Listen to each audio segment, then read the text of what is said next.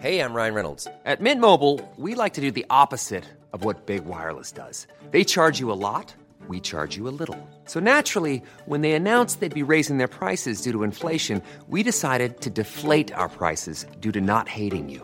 That's right. We're cutting the price of Mint Unlimited from $30 a month to just $15 a month. Give it a try at mintmobile.com slash switch. $45 upfront for three months plus taxes and fees. Promo rate for new customers for limited time. Unlimited more than 40 gigabytes per month. Slows. Full terms at mintmobile.com.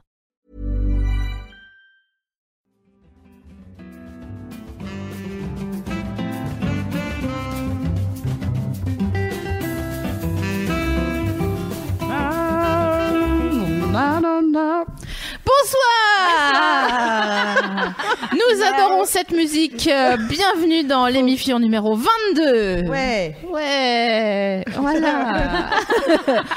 Alors, bienvenue à toutes et à tous dans cette numéro 22 émission. C'est incroyable quand même. Enfin, déjà 22. C'est un succès.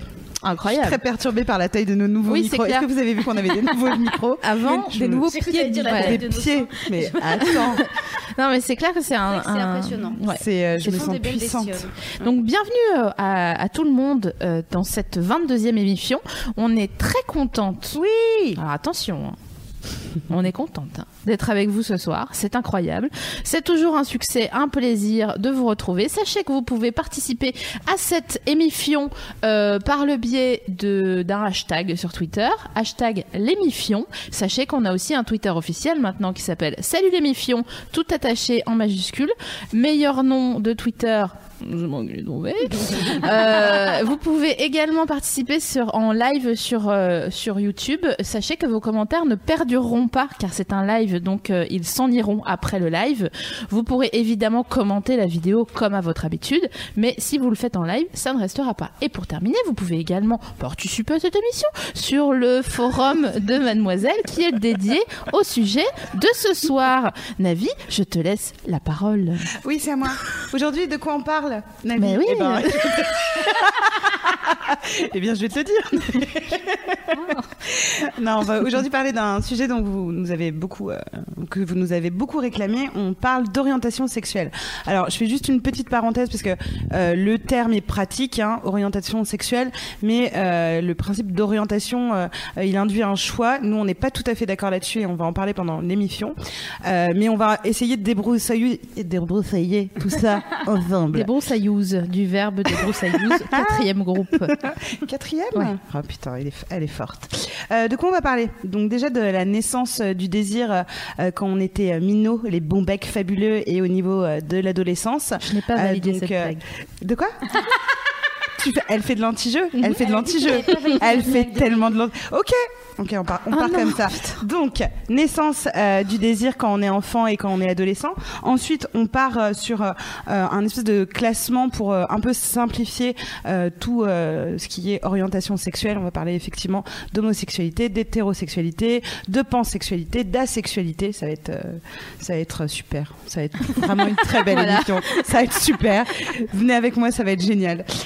Ensuite, on va aborder le parcours justement d'une orientation non hétérosexuelle. Ça va être un peu euh, euh, à un moment où on va parler de coming out et euh, des difficultés qu'on rencontre euh, au moment de l'adolescence ou euh, même à l'âge adulte plus tard, euh, de ce qui est d'admettre que voilà, on n'a pas forcément l'orientation sexuelle qu'on avait quand on était jeune ou celle que de, la majorité. Et pour terminer ensemble, parce que Heal the World, on va essayer de trouver des moyens de faire en sorte que un jour l'orientation sexuelle ne soit plus un sujet, puisque ce sera Yes. bien le challenge. voilà. Ouais. ce- On se serait refait hyper pas, cool. hein, tu sais. On va essayer de refaire le monde ce soir. Et euh, pour ça, euh, vous avez remarqué, on n'est pas toute On est accompagné. Coucou Sophie. Coucou. Alors si vous ne connaissez pas Sophie Garrick, vous avez énormément de chance parce que ça veut Scandale. dire que vous ne connaissez pas le meufisme. Et donc si vous ne connaissez pas le meufisme, vous allez pouvoir découvrir le meufisme ce soir, ce qui est vraiment une très grande chance. Bienvenue, on est très Merci. heureuse que tu sois avec nous ce soir. Très heureuse d'être avec vous ce soir. Oui, bienvenue. Donc pour ceux qui te connaissent... Ah, Alors, juste, ça serait bien que tu parles un tout Un petit peu plus dans près mon ton micro. Voilà. Ton Bonsoir. gros micro. Magnifique. donc Sophie, pour ceux qui te connaissent, celles et ceux qui te connaissent pas, tu es auteure, Ouais. réalisatrice, actrice, comédienne, d'un programme qui s'appelle le Meufisme. Ouais. Est-ce que tu penses que tu pourrais nous le décrire en quelques mots? Ouais, alors euh, je l'ai co-créé avec Camille Ganassia, qui est aussi la coréale dessus qui le produit. Alors le Meufisme, c'est un programme qu'on a créé sur Internet il y a trois ans et demi, donc avec ma pote, parce qu'on se trouvait pas assez représenté sur Internet. On trouvait que la meuf lambda telle que nous sommes, avec nos poils, tout ça, euh, Je nos tampax qui sont mal posés et qui nous font un petit peu mal dans le métro, quand on dit ah merde, on Ah a dû ouais. prendre un peu plus de temps pour l'enfiler ce matin parce que là c'est pas ce moyen. Les sans applicateurs, tu veux dire Ah, l'enfer. que tu mets pas assez. Comment haut. font Ah les ouais. gens qui ont des petits doigts d'ailleurs Ah bah moi, faudra- tu vois, j'ai des petites mains. Bah, pareil. ben, C'est- la merde. applicateur. Bah ouais, bien faut un applicateur. Il faut toujours un applicateur. Et, euh, et donc on voulait euh, et on était morte de rire de ce qu'on voyait des mecs sur YouTube. Il y avait, enfin à l'époque il y a Bagel, moustache qui se crée, etc. Et on trouvait que par contre ce qui faisait des meufs c'était un peu passe-plat, un peu euh, vulgose. Parle bien dans ta bonnette. Ah pardon, Non, non, un mais peu passe-plat, rien. tout ça. Et du coup bah, on s'est dit non, bah, nous aussi on va montrer qu'on sait faire des trucs drôles et fun et puis le... et puis on va parler de la meuf lambda. Et c'est un programme qui cartonne depuis déjà quoi Trois ans. Trois ans. Ouais, on a fait trois saisons là euh, et on se marre beaucoup. Ouais. Et on a vachement de chance parce qu'on a des, des, des, des, des, des- c'est pas des fans, des gens qui nous suivent, qui sont vraiment très intéressants aussi. On a des débats de ouf dans les, dans les épisodes. C'est vraiment très cool. Mm. On s'amuse beaucoup. Euh, merci à YouTube et sa communauté. Et oui, donc retrouvez le Meufisme sur YouTube. Euh, vous allez passer un excellent moment. Je sais pas, ça va, ça va, ça va me passer. J'aurais aimé que ce soit avec une voix FIP. Vous allez passer un excellent moment. Ah, super. Voilà. Ouais, c'est parti pour l'émission 22. Ouais. Alors bienvenue à toutes et à tous. à Vraiment, euh, si, Louis, si tu as des choses à nous euh, transmettre, tu n'hésites pas. Vous êtes évidemment toutes et tous les bienvenus à réagir, ça ou là, comme je vous l'ai expliqué précédemment. Remontez la vidéo si vous êtes en replay, s'il vous plaît. Et euh, voilà, attention, 5, 4, 3, 2, 1 dans l'autre sens. Est-ce que vous êtes prêts à commencer cette nouvelle émission? Je suis prête. Oui. Ah Bah vas-y, c'est C'est parti. parti. On va parler donc d'orientation sexuelle et on va déjà chercher à savoir ce que c'est. Euh, nous, on a un petit peu euh, cherché les définitions euh, qui traduisaient au mieux ce que ça pouvait être. Donc, ça décrit un mode durable, et ça c'est important, d'attirance sexuelle pour le sexe opposé, le même sexe ou les deux sexes et les genres qui vont avec. Ces attirances sont communément acceptées comme étant ce qu'on se disait un petit peu plus tôt, l'hétérosexualité, l'homosexualité, la bisexualité et je crois que tu as d'autres. euh, Oui, et bien sûr, il y a, on on peut aussi parler, parce que euh, je pense qu'il va y avoir pas mal de débats sur le forum euh, durant Ouais. cette émission, à mon avis. Euh, on peut aussi identifier la sexualité, ou euh, autrement dit l'absence d'attirance sexuelle pour les autres, comme une quatrième orientation. N'hésitez pas, si vous avez d'autres propositions, parce qu'on sait qu'il y y a un florilège d'autres euh, appellations d'orientation sexuelle qui existent. Et, euh, et on parlera ce soir un peu plus de, des autres formes, comme la pansexualité. On, par- on parlera aussi, par exemple, de certaines personnes euh, qui euh, utilisent d'autres étiquettes ou aucune. Aucune. Et cette, euh, cette première partie me- m'emmène à vous poser une question à toutes les deux. Est-ce que vous vous souvenez de votre premier émoi amoureux? Quelle était l'orientation sexuelle de ce dernier? J'adore cette question. De celui-là. tu, tu... Ah, je m'en souviens parfaitement. Ah, c'est vrai, super. Moi, suis née histoires. amoureuse. Donc j'étais amoureuse très vite, je me rappelle. de- L'obstétricien direct. Amoureuse, mais dit. total. Waouh, qu'est-ce qu'il est beau. Non, non, ouais, j'étais amoureuse d'un pote de mon grand frère à la maternelle. Donc c'était un garçon. C'était un garçon. Mais par contre, enfin, on, on, on y reviendra plus tard. La première expérience sexuelle n'est pas à l'image de ce. D'accord. Ah. Donc premier émoi amoureux, un garçon Un mec. à la maternelle, Ouais. plus âgé que toi. Ouais, deux ans de plus. Ok. Oh. On a été Slut. séparés par la grilla, le, le grillage qu'il y a dans les cours parfois, qui sépare les grandes et les petites sections. Ouais, ouais, bah ouais. Mon grand frère est passé en grande section avec son pote et j'étais comme ça accrochée au grillage à regarder son pote. Elle était pas du tout flippante souffert. déjà. Stalker euh, à, à la maternelle. je l'ai fait ses chaussures et je sentais son goûter, c'était super. C'était un peu ça. Euh, c'était aussi la maternelle euh, et c'était un homme, un, un garçon. Un adulte. C'était c'était un petit garçon ouais avec qui euh, on était dans les dortoirs bon comme, comme tout le monde euh, à la maternelle les dortoirs c'est Comme vous super, hein. de Chavagne, quoi, voilà c'est ça et, euh, et c'était un, un petit mec et alors c'est encore enfin c'était vraiment en plus euh, celui qui montrait le plus euh, son pénis dans la cour euh, donc c'était vraiment le, le mâle alpha Ah ouais. ouais moi j'étais j'ai été très mal alpha Gros besoin de montrer son pénis dans la cour. quoi. gros besoin de montrer son moi, j'ai pas énorme connu de pénis petit comme garçon ça comme ça à l'école. moi j'avais moi j'avais un exhibé c'était pour moi C'est drôle, elle était amoureuse de lui. toi toi c'est c'est c'est- ça, ça me connu ça Des exhibes Ouais, enfin la maternelle. Bah, je sais pas, je viens des Vosges, donc c'est pas. ça n'a pas vraiment de oui et non. Enfin, je sais pas qu'est-ce qu'il faut répondre. Je n'ai pas de souvenir de mes premiers émois. Enfin, si, mais c'est plus tard que prévu. C'est genre au CE1, donc. euh, Bah, ça va, t'es t'es pas oui, mais vous me parlez du, du, de la maternelle. mais euh, 5 ans de retard, c'est pas si grave, tu sais, on arrive tous aux mêmes gares. C'est quoi Par ce que tu dis tout le temps on, va- on passe tous au même Même gare, gare, mais pas pas au au même même heure. moment, voilà. Par contre, je me rappelle avoir euh, manqué le jour de, de l'école à la maternelle où c'était mon anniversaire et j'aurais eu un cadeau et j'y suis pas allée et j'étais dégoûtée. Qui a beaucoup euh, influencé euh, ta, J'adore les cadeaux. ton orientation sexuelle, puisque c'est le sujet. Pour ceux qui arrivent, Oh, ça va, t'as 5 minutes là, qu'est-ce qu'il y a? On est chronométré, euh, on a un train, un avis après. C'est ça, je sais pas pourquoi je fais des R guillemets. Si vous écoutez le replay juste en audio, je fais des R guillemets. Voilà. bon, pas des mois, trop. Non, je sais pas, si. Je... Imaginement, Fred, je m'en pas de rappelle. fermier. Fait, tu sais, j'ai tellement une image euh, de la petite maison dans la prairie sur ta jeunesse. euh, délivrance, tu sais, le gamin avec le banjo là. Non, je sais pas, enfin si, mes cousines, mes cousins, mais c'était pas euh, Ouais, mais ça, c'est plus vieux, non?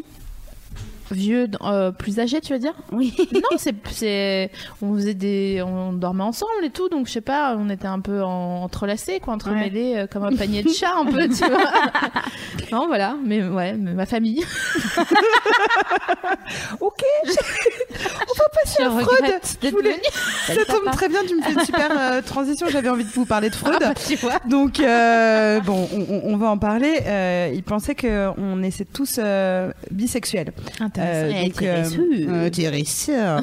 Euh, alors, bien sûr, euh, avec le recul euh, qu'on a sur euh, la psychanalyse, on sait qu'il faut pas prendre au pied de la lettre tout ce que dit Freud. Oui, le gars a quand même dit, par exemple, chez la femme, il n'est pas de désir plus grand que celui de protection par le père. Voilà. Donc, euh, on se disait Papa avec, on se disait avec Sophie Marie que le gars nous a jamais vu à midi euh, avoir envie de se faire un, un gros bon kebab parce que là, il comprendrait que nos pères, à côté de ça, euh, le désir, euh, ça passe complètement à côté. Donc on continue de faire la pub pour Oslem, Ouais. comme à chaque émission parce que vous faites les meilleurs kebabs du, monde. Du monde. Ouais, ouais, on les adore. Il est et où, on il est a- en bas Ouais, Ouais. juste en bas. Ah d'accord. J'ai tellement hâte qu'ils m'offrent un free shopping chez eux, ça arrive. ça va être magnifique. Anyway, Il y a des gens, ils sont sponsorisés par Claudie Pierlot, des trucs comme ça. Nous, c'est par des kebabs et, euh, et le chalet Ouais, savoyard. vie, merde. Bah Donc en fait, euh, voilà, Freud pensait qu'on était euh, bisexuel et en fait, euh, force est de constater que la neurobiologie mène aussi à cette conclusion euh, qu'on est bisexuel. Euh, en fait, nos préférences sexuelles et notre comportement érotique sont le fruit d'un lent apprentissage, on est d'accord. Euh, on a la possibilité de tomber amoureux et de prendre du plaisir sexuellement avec un homme, avec une femme, qu'on soit un homme ou une femme. Ensuite, ensuite, en fait, chacun au cours de sa vie va recevoir des informations de ses parents, de son mode de vie Ouais. euh, culturel qui vont nous faire préférer et taire certaines préférences justement. Euh, mais euh, il est montré que il- on a cette capacité euh, à être attiré sans qu'on nous ait dit ce- ceci est un homme et ceci est une femme, à être attiré et pouvoir prendre du plaisir euh, avec Tous ensemble. euh, tous, bah, tous ensemble. Et c'est ce qu'on aime, c'est ce qu'on aime Bah, finalement. pourquoi pas Non mais c'est vrai. en- bon, c'est sûr que pendant le développement, disons, il y aura euh, des, des désirs qu'on peut euh, réprimer, qu'on peut mettre à la cave. Je fais encore des R guillemets pour ceux qui nous écoutent en. Guillemets. Et mais c'est à un autre truc. quoi Ah oui. je, euh, je- je- je cherche à une la transition. cave. Ça fait beaucoup d'investissement pour juste un R guillemets. Euh, et mais à l'occasion d'un événement de vie, un deuil, une naissance, une ménopause, une dépression, euh, on va euh, comment dire réorganiser notre maison euh, psychique et ces désirs vont réapparaître et pouvoir enfin se vivre. Donc on peut euh, euh, des désirs peuvent être transformés euh, comme des désirs amoureux dans la petite enfance pour le même sexe et ces désirs peuvent être transformés en amitié ou à l'inverse des désirs d'amitié peuvent être transformés en, en amour. Ça peut ça peut se passer. Et ce qui est intéressant. J'étais sûre qu'elle allait dire ça. J'en peux plus, aidez-moi. J'ai encore un contrat d'exclus de 5 ans, mais après. mais ce qui est intéressant, c'est que ces transformations, c'est. euh, Mais arrête de me regarder comme ça ça va Oh Je disais donc ces, tra- ces transformations, elles sont réversibles. Donc c'est marrant, je trouve qu'on nous fasse chier à ce point. gay, euh, euh, Tout fait. hétéro, Ouais. être euh, pansexuel de ta vie, Ouais. et redevenir hétéro, puis regay. J'adorerais, euh, comment elle s'appelle, euh, comment elle s'appelle euh, la meuf de la manif, là, Jacqueline Froissart, non, comment elle s'appelle euh, C'est quoi Hein Je- euh, Jocelyne, euh, comment elle s'appelle Ah, Brigitte Barjot. Ah, voilà. Brigitte Barjot. Ah ouais, Jacqueline Fossard, Brigitte Barjot. Et, et en plus, elle était agacée qu'on trouve pas. Oh, mais bordel. Non, mais c'est pareil. euh, Bah, Brigitte Barjot, euh, oui, J'adorerais qu'elle dise Ah, mais je suis désolée, je suis amoureuse d'une meuf. On arrête tout, pause. Mais elle serait capable de le faire Ouais, et de toujours dire, mais je pense pas qu'on doit se Ouais, marier. Elle, est- elle, est- elle est folle, cette meuf. ouais, elle je pense pas qu'elle bien. serait- Bah oui, parce qu'elle a plein de potes gays. Elle arrête pas de le dire d'ailleurs. Mais Oui. Elle était icône gay dans les années 90 et que ça justifiait son combat. Parce qu'elle les connaissait mieux que tout le monde. Voilà. Bref, on va parler d'autre chose. Non, mais si tu nous regardes. on, on- on- c'est intéressant, je trouve, de dire que c'est que tout est réversible en fait. On peut être persuadé de quelque chose. Moi, par exemple, j'aime pas les- j'aime les épinards depuis deux ans, Ouais, c'est vrai, j'ai assisté à ce Kéo Voilà. Yaourt, c'était fulgurant. et on m'aurait dit euh, avant ça, tu vas manger des épinards. J'aurais dit non, ouais, d'accord, super. ouais. Donc Ah ouais. euh, euh, transformer épinard avec un autre mot et euh, Bite. et trouver votre voilà, c'est ça. En toute simplicité. On m'aurait dit à On m'aurait 32 ans que j'aimerais la la bite. Ah bah, ça, On mon dit, alors là, vas-y, accroche-toi. Là, j'aurais pas acheté. Je vais interrompre avec une question totalement débile, mais est-ce que ça existe un film où, euh, je sais pas, la, la personne serait morte et réincarnée? Genre, ils sont un couple hétéro débile Enfin, normal, peut-être. je Sans suis jugement. hétéro, donc la meuf, ça veut dire que je ne m'aime pas moi-même. Mais euh, ils sont dans un couple hétéro lambda, euh, comédie romantique qui commence, paf, il y en a un des deux qui meurt, et ils se, réin- ils mais dans le corps de l'autre sexe. Donc, pour continuer d'avoir leur vie euh, ensemble, il faudrait qu'ils deviennent gays. Est-ce que ça existe, ça? Attends, je Virginie, suis en train je- d'écrire la- à, la- à la SACEM pour, grave. pour déposer ce. Moi, je me demande si ça a déjà été étudié par Cinoche. T'as t'as pas un, euh, euh, n'importe quelle fiction. Attends, mais les- non, ah, non, parce que je réfléchis au dissocié. Oui, parce qu'en fait, réfléchis, Virginie, euh, elle fait tout ce qui est comédie romantique et moi, je fais documentaire sur les nazis. Donc, si vous avez une question de. Sans, sans, sans. Je regarde dans Non, mon je demande à la dame de- du CDI de mon cerveau. Euh... elle me dit, Qu'est-ce que tu me fais chier Il est 21h. Non, je vois pas là tout de suite. Ouais. Mais si vous avez la réponse euh, dans le chat, euh, allez-y. Comment va Cherchez le chat pour nous, euh, d'ailleurs Comment il va Écoute, le chat va, va très bien. Ils sont 665 pour l'instant. Salut tout le monde. Salut tout le monde. Bonsoir. Et écoute, Ça aurait été euh, 666, j'aurais fait. euh, écoutez, euh, la vanne sur la bite euh, les a beaucoup fait rire. Merci. Voilà. Écoute, je la dépose aussi. On a fait une vanne sur la bite, je me rappelle Ouais, même J'ai plus. fait une vanne sur les épinards et remplacé par tu dis euh. Ah, t'as raison, exact. Waouh. C'était littéralement il y a deux minutes. Non, je sais, je sais. c'est la dame de son CDI qui, qui est en RTT aussi. C'est clair. Elle dort. Elle est, elle est morte étouffée par son manteau des iguales, Meskina. Donc euh, tu disais qu'on on était euh, donc réversible Ouais. finalement et euh, et il y a quelque chose qui peut pour le coup euh, vraiment nous faire euh, changer euh, d'orientation, c'est l'amour. Ah oui. Euh, C'est vrai qu'il y a ça. Le, C'est ça. bah ouais. Parce que si t'aimes une personne, c'est et ça. qu'est-ce que le fort sentiment euh, amoureux peut complètement bouleverser ça, mais il y a aussi une, une, une explication scientifique. Euh, le cerveau humain a une plasticité neuronale. J'adore ce groupe de mots. plasticité neuronale. C'est très classe. En fait, ça, ça explique que euh, finalement, les connexions entre les neurones ne sont pas figées et donc on n'est pas, rien n'est inscrit Ouais, vraiment et que du coup, voilà, un, un grand coup de foudre, une rencontre amoureuse peut complètement euh, te faire euh, désirer une personne que tu ne pensais pas désirer. Euh, tu vois, à un moment, voilà, tu te retournes et tu te fais, Ah, mais c'est toi? Mais j'ai jamais ressenti ça pour une femme ou un Ouais, ou machin, etc. Euh, donc c'est plutôt euh, intéressant. C'est ça explique aussi que nos préférences dans les domaines amoureux et sexuels, euh, comme beaucoup d'autres, évoluent et que cette, c'est c'est un petit peu mignon parce que tu te dis du coup que ta vie n'est pas figée, que tu n'en sais rien et que c'est quand même cool de même là tout de suite d'accepter que ça se trouve dans 10 ans on n'en sera pas du tout là et voilà tu aimeras peut-être les femmes t'aimes- t'aimeras- tu seras peut-être même chez les asexuels Mais moi, c'est- pansexuels, etc Ça me, ça me rend ouf en fait de me dire que, enfin, je sais pas si vous voyez des fois des gens de la génération d'avant, enfin Ouais. des gens qui sont plus âgés, l'ancienne. ils ont genre un meilleur ami ou une meilleure amie, et tu vois que vraiment euh, c'est la personne de sa vie et que euh, c'est. Pourquoi tu dis que la génération d'au-dessus? Mais parce que je trouve que notre génération, on est un peu plus. euh, on, on est plus ouvert de fait parce qu'on a plus Ouais. accès à- aux informations en Je veux général. dire qu'il y a plein de, de couples qui s'ignorent et qui sont Mais devenus potes suis pour les conventions sociales. Et J'en euh, suis sûre, genre des colocs, tu vois. Genre, Ouais. euh, d'accord, une coloc à 60 piges depuis 30 ans, tu vois. Oui oui mais c'est vrai Ça existe, tu vois. et, non mais complètement et je trouve ça à la fois très mignon et à la fois, euh, j'ai pas envie que notre génération, justement, elle se force à garder euh, le tout bien comme il faut, juste parce que euh, ils, ils se sont dit, bah non, ça se fait pas. Ou tu vois, enfin, on, on parle clairement de, je parle clairement d'homosexualité là, mais j'ai plein d'exemples de vieux qui sont vraiment amoureux, ça se voit, enfin, Ouais, qui ouais. sont devenus meilleurs amis, plus, plus, plus, quoi. Ouais, mais, ouais, euh, qui les adoptent d'ailleurs aussi. oui, voilà, et qui, et qui Pour, s'adoptent. euh, c'est vrai que. Qui s'adoptent euh, mutuellement pour euh, pouvoir euh, se mettre sur les testaments euh, Ah de l'un et de il faut l'autre. s'adopter Ouais. On peut s'adopter entre adultes Tout à fait. C'est ouf. Ouais. c'est génial. va adopter toutes C'est copines. grave, elle est là.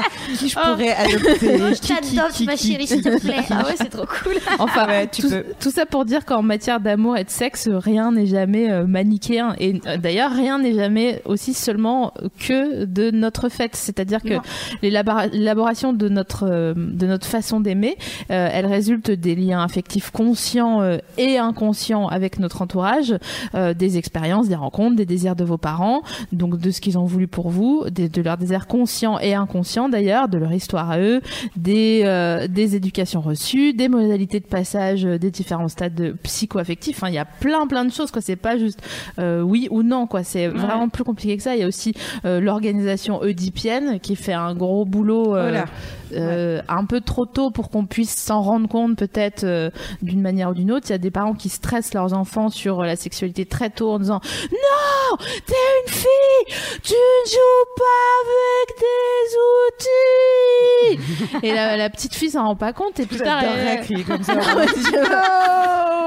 et euh, il y a aussi les, choix conscients ou non de l'enfant. Enfin, il y a, des, des, aléas euh, psychiques, familiaux, sociaux, culturels qui vont favoriser ou prévenir certaines modalités d'attachement et de comportement érotique. Enfin, il y a 50 000 trucs qui font que on, on se construit sa maison, comme d'habitude. hein. dans chaque émission, pour chaque thème, on parle de construire sa maison d'une manière ou d'une autre.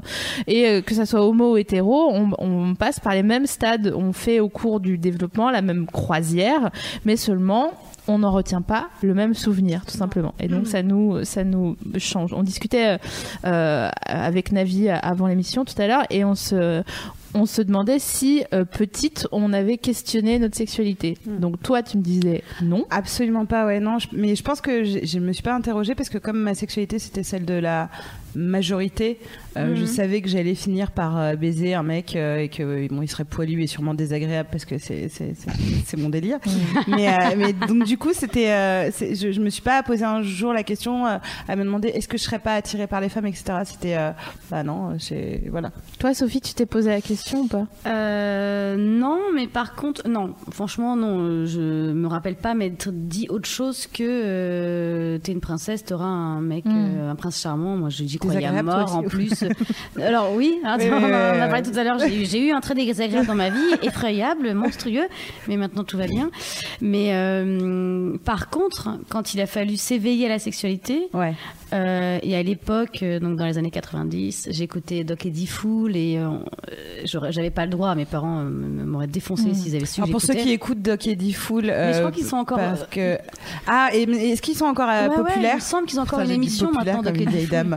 Il me Sont-ils semble- encore Alors, par populaires contre, euh, moi, quand j'écoutais Skyrock et que j'écoutais D-Fool, Ouais. euh, c'était. Il n'y a pas Doc. Enfin, moi, je me souviens que de D-Fool. Ah. il est mort Mais. Doc, je Non, sais que non, non, non, Doc est parce que je l'ai croisé il y a pas longtemps à une convention Tu l'as féministe. croisé, Tu hallucines. Tu Ah ah, ouais. enchanté monsieur. La meuf, elle a croisé Doc. Eh ben, c'est quand même lui qui m'a dit d'utiliser le pommeau de douche, mais enfin pas moi, mais qui disait ce n'est pas sale à la radio. Mais en attendant mon éveil sexuel, c'est passé avec mes copines. ouais Ouais. On s'est roulé des pelles, Ah, on s'est montré le kiki, on s'est touché le. Excuse-moi, mais moi au début, et je trouve qu'on n'en parle pas assez justement les meufs que c'est un vrai sujet. De la même manière que tous les mecs se branlent ensemble et se font des concours de bites, euh, à s'envoyer le, le sperme. Enfin bref, quand ils sont, quand on est gamin, on... c'est un jeu vraiment la sexualité. Et quand euh, moi, je me rappelle que j'ai commencé avec des copines en fait. On Bah, se roulait ouais. des pelles et on se Faisons euh, une parenthèse sur ça. Copine, cousine aussi. Ouais, bah, j'avais pas de Euh, cousine. Ouais, moi Si ça a été, ça a été ma cousine. Elle avait un an de plus que moi et, euh, Ouais. et, euh, je réalise que je. ouais T'es en train de la vendre c'est cool C'est, c'est là, non, non, non, je reprends. Une amie avait une cousine. quelque part. J'avais oublié. Non mais c'est fou parce que quand t'as dit ça, Ouais. Ça j'ai, te- eu, l'a un, rappelé, en fait. j'ai eu un, un- un flash Ah ouais. C'était super. Non, mais c'est fou parce qu'on parle vachement Mais de l'éveil sexuel des garçons et c'est normal qu'ils branlent les Kleenex, les machins. Oui, mais Ouais. c'est quand même plus tard, ça c'est adolescent. Et toi, Bah, tu parles de l'enfance euh, ou. 10-12 euh, ans quand même. ouais, ouais, ouais, je parle 12 ans. relativement tôt, hein, Donc- c'est pas 5 ans. Donc toi, c'était euh, avec, 15 ans, euh, avec tes 12 ans. copines, c'était plutôt à 10 Ouais. 12 ans. 12 ah ans. ouais, mais je me rappelle très bien. Ouais, Mais on voulait apprendre à tout ça et on, se dit, oh, dis donc, ça, ça chatouille. Et après, on avait écouté l'émission. Alors, moi, j'étais de celles qui l'é- l'écoutaient, l'émission. D'autres ne pouvaient pas. Et du coup, euh, je leur disais, ouais, il paraît que c'est pas ça. touche là, Mais il y euh. a une fille qui a appelé hier et elle a dit qu'elle me prenait le pommeau de douche et que ça faisait des choses. Alors, il y a Et beaucoup Doc de références pommes pas de douche. sale. Il faut que tu racontes un peu parce qu'il y a beaucoup de références aux pommes Ouais. de douche. il faut vraiment que tu lui donnes un Ju- prénom à un voilà, moment donné aussi. juste avant, juste avant de commencer euh, cette formidable émission. Eh ben, moi, je ne sais euh, pas si. Ah bah, Phil faisait ça. Voilà, euh, Sophie Marie a abordé le sujet, donc le tag euh, FIF. Euh, Filf, ouais. Filf, qui est. Fourniture I'd like to fuck. Voilà. Euh, donc euh, les meubles qu'on aimerait euh, baiser. Et euh, Normal, on, on hein. cherchait euh, les meubles qu'on aimerait baiser. Personne... Toi, t'as trouvé? Parce que moi, je, je- ça me fait pas bander les meubles. Non, enfin. euh, C'est tout très bizarre de dire cette en fait, phrase. en, Ça, en tant ouais. que euh, euh, organisme euh, sexuel, oui, mais pas. Toi, t'as carrément une relation avec. euh, Avec ton pommeau. Bah si. Mais Alors, mec, Elle lui a envoyé un texto tout à l'heure. Mais non, non, mais oui, non, mais, euh, je trouve que le pommeau de douche est un accessoire du mais tu quotidien qui est très tu l'as pas sympathique. appelé? Eh ben, j'aurais dû. ouais. Tu viens de me Mais- faire penser à ça. mais du coup, putain, mais moi, ça comment me- je vais l'appeler Ça me bouleverse Et qu'il bah n'ait là, j'ai euh, un, Si vous un- trouvez- plein de prénoms qui passent dans ma tête. Si vous trouvez un prénom pour le Je lui donner un de. Sophie, n'hésitez pas et Merci. euh, proposez-lui en, en direct. euh. Non, mais oui. Ça Alors putain, les, mes potes vont plus jamais aller aux épicés chez moi. Ils vont voir la douche et de douche. Ah Ça, c'est fou, mais moi, le pommeau, ça me. Ouais, non, bon, bon, bref. Si, si, c'est- en fait, euh, c'est un peu le truc de la flemme, en fait. C'est qu'en début, en plus, quand tu, tu débutes dans la, ta sexualité, que t'oses pas trop y mettre les Et mains. que t'as pas de cousine sous la main, et t'as pas de cousine sous la main. bah, euh, dans le bain, c'est pratique, hein, il se passe rien. Mais par contre, euh, tu. Oh, ah, là, t'es content. Oh, on a eu son- Ah, le premier orgasme, parce que tu vas en faire plusieurs. D'accord. C'est le premier de l'émission, c'est super. c'est super. Et toi, alors, je t'ai pas posé la question. C'était quoi la question? Putain, j'ai euh, j'ai- arrêté moi. On était sur. euh, Est-ce que tu t'es interrogé sur ta sur ton orientation? Exactement. Faut que je prenne mon magnésium. Tiens. Chabot, tout d'un coup. Exactement. Bah en fait c'est oh, c'est pareil que tout à l'heure. J'avais des, des, des cousins et des cousines à disposition. Donc euh, c'était plutôt qui était là le mercredi après-midi quoi, plutôt que de quel genre euh, était cette personne.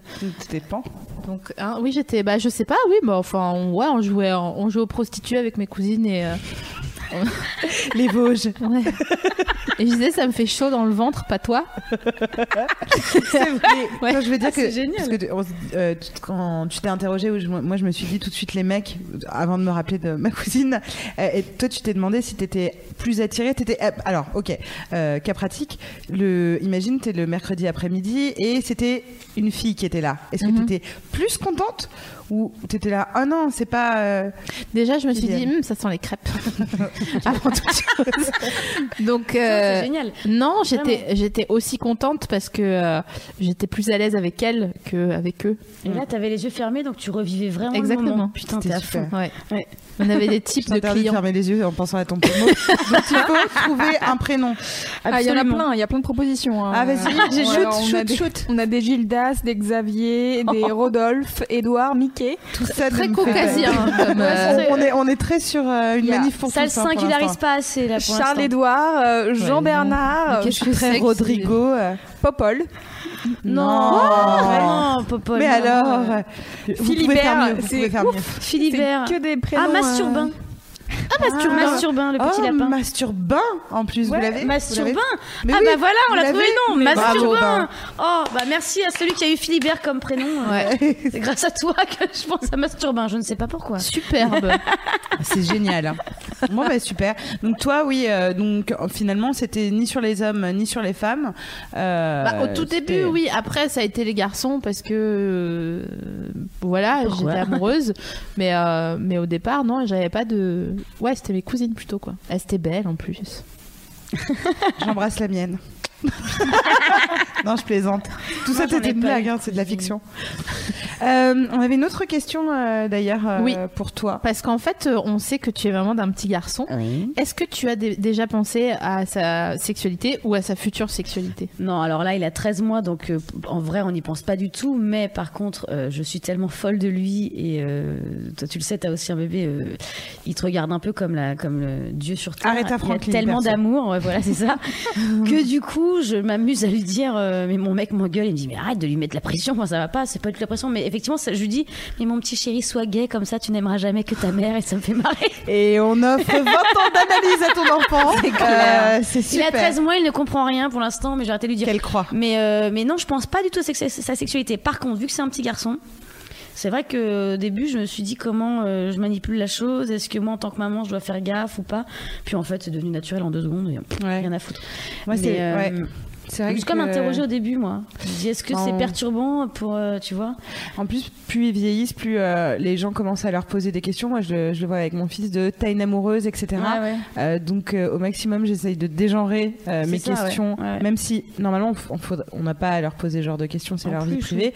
Mais je suis bien trop curieuse pour ça. Si je le demande à mon boulanger, genre, je vais pas le demander à mon fils. il a une c'est meuf. clair. Donc, je ne demande pas s'il a T'es amoureuse. Je dis, euh, voilà, est-ce que t'es amoureux Voilà. Euh, en ce moment, euh, lui, c'est les garçons. Il me le dit clairement. Il me fait, bah non, j'aime les garçons. Les filles, c'est nul. Les filles, c'est des cloches. Alors là, Ouais. c'est ce moment où je commence à lui mettre une, une patate euh, pour expliquer que non, les, les filles, c'est pas, pas nul. C'est pas des cloches. Mais effectivement, euh, je me rends compte qu'on a des automatismes et des, et des, et des questions euh, aux enfants euh, qui les enferment euh, dans Ouais. un truc bien de non-choix. Ouais. On leur laisse pas la possibilité justement de ne pas avoir de relation amoureuse déjà, euh, ne pas penser tout de suite que c'est un truc euh, important et tout de suite de dire à une petite fille est-ce que tu as un amoureux? Et à un petit garçon est-ce que tu as une amoureuse? Donc ils sont ils ont 4 ans ils grandissent avec, ce Avec cette truc-là. idée-là. Et, donc, c'est pour ça que ça fucked up euh, à 14 ans quand ils disent mais putain mais personne si on m'avait demandé toute ma vie est-ce que t'as une meuf ou un mec? Peut-être que je me serais posé la question de tiens c'est vrai Euh, Et puis toutes les petites filles, c'est un jour ton prince viendra. euh, c'est ça enfin, c'est ouais. pas ta princesse euh, Ouais, Et un jour, tu sauveras euh, les filles. Mm. tu, tu seras Ouais, du- il y a plein de problèmes avec Ouais. euh, Non, non. ouais. déjà un prince ou une princesse, déjà un prince ou une princesse. Ouais. Tu vois, euh, et quid de, de, de mon autosatisfaction, quoi. Et effectivement, le rôle des parents, il est assez important dans la construction de notre sexualité, même si on aimerait s'en défendre. Nos, nos parents euh, ont une, euh, une grosse influence euh, euh, sur nous euh, à ce sujet-là, parce que c'est eux nos modèles. Euh, donc euh, la façon dont ils traitent effectivement euh, euh, la question de l'homosexualité, euh, de l'hétérosexualité et du choix, et euh, de s'ouvrir à euh, bah, tu seras qui tu veux, mon enfant, je t'aimerais. Ouais. C'est déjà une piste de réflexion sur Mais tu pourquoi vois, c'est intéressant ce que tu dis. ouais. Mais en même temps, j'ai j'ai l'impression d'avoir été élevé par des parents très aimants, très ouverts, et, mais en même temps, ils sont pudiques. Et moi, jamais ils nous ont dit à mes frangins ou à moi qu'on pouvait aimer des garçons des filles. Enfin, non, il y a, eu un. et pourtant, c'était pas tabou. Donc, euh, si on veut vraiment que les choses changent et que euh, chacun puisse être ce qu'il est réellement sans avoir de pression sociale et de machin, ça doit. Nous, en tant que parents maintenant, on doit aussi faire attention à ça Ah, et, en parler franchement. Mais de Dire, toute tu façon, as le droit d'aimer plusieurs sexes, il faut peut-être le dire aussi en fait. Il faut que l'enfant puisse l'entendre, comme ça au moins il peut se poser la question.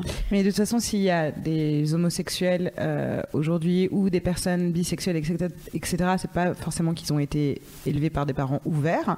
C'est juste qu'ils ont dû à un moment briser Mm. Ouais. euh, l'influence euh, et devoir dire bah non, en fait, assumer Ouais. cette histoire de coming out de Ouais. dire. Ok, euh, stop. Euh, tu peux avoir voilà été élevé par des parents qui étaient complètement homophobes et être, Être, euh, voilà.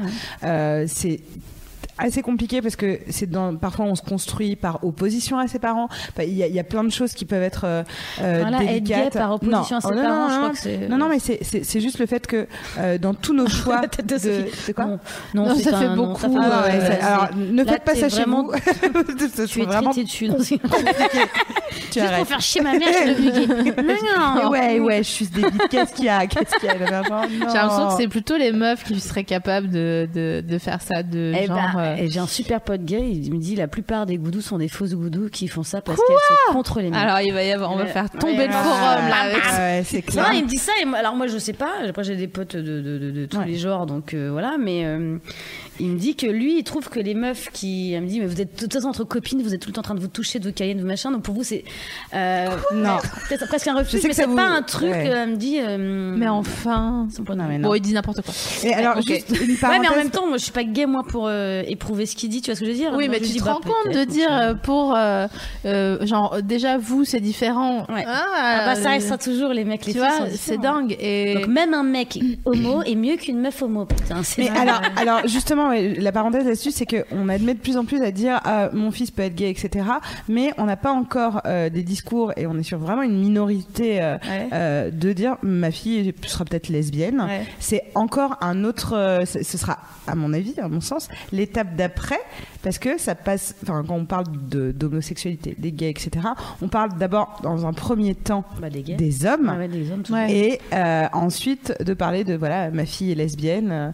euh, Après, je trouve que les modèles changent quand même. On a des nanas hyper connues comme Ella DeGeneres, Mm. euh, on a des vraies figures. oui, mais elles sont pas à nous, elles sont ouais. de l'autre côté Ouais. de la rivière. Donc En euh, France, euh, bah, on a Amélie Mauresmo, c'est quand même pas n'importe Ouais. qui, qui a vraiment fait un coming out. euh, Oui, c'est vrai qu'il y, y a certaines figures qui, euh, qui n'hésitent plus, Ouais. mais il y a aussi un truc de euh, aujourd'hui euh, dans les médias notamment, j'ai l'impression que les que ce soit les filles ou les garçons doivent, tu vois, annoncer euh, la couleur de Bien leur sûr. sexualité. comme si Comme Ouais. c'était un argument marketing ou ouais. genre un truc d'honnêteté alors que tu demandes pas à Rose Olmack euh, qu'est-ce qu'il fait le dimanche soir non. après Ah. son émission quoi tu Non. vois En même temps, je voudrais bien savoir. je veux bien être invitée. non mais bon voilà j'ai j'ai des copines qui sont qui sont gays et qui sont dans les médias et qui disent mais j'ai absolument pas envie de Ouais. Tu vois de, De parler de ça, bah, bien sûr, ouais. c'est pas mon Mais c'est là le jour où on n'en aura plus rien à foutre. C'est ça, le jour où ça sera plus un euh, sujet. Là, je pense qu'on sera très heureux un peu plus dans notre monde déjà. Si ça devient plus un sujet de discussion. Ça veut euh. dire que les gens aiment plus les potins, donc euh, je peux dire il va qu'on peut attendre deux secondes.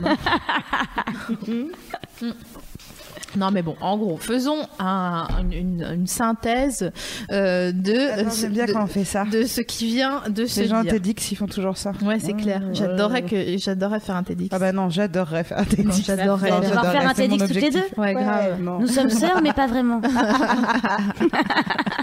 Euh, donc en gros, notre sexualité, c'est quoi hein Euh, C'est une. Eh bien, c'est. Est-ce qu'on a un paperboard? Est-ce qu'elle a vraiment sorti genre Bon, alors qu'est-ce qu'on a là? J'aimerais tellement avoir un CDI, je crois, au fond de moi. Au fond de toi au fond de toi, de toi Ça ressemble à un épitaphe. Non, genre euh, euh, concept, euh, non contrat, I'd like to fuck, un sylph. Ah, ok.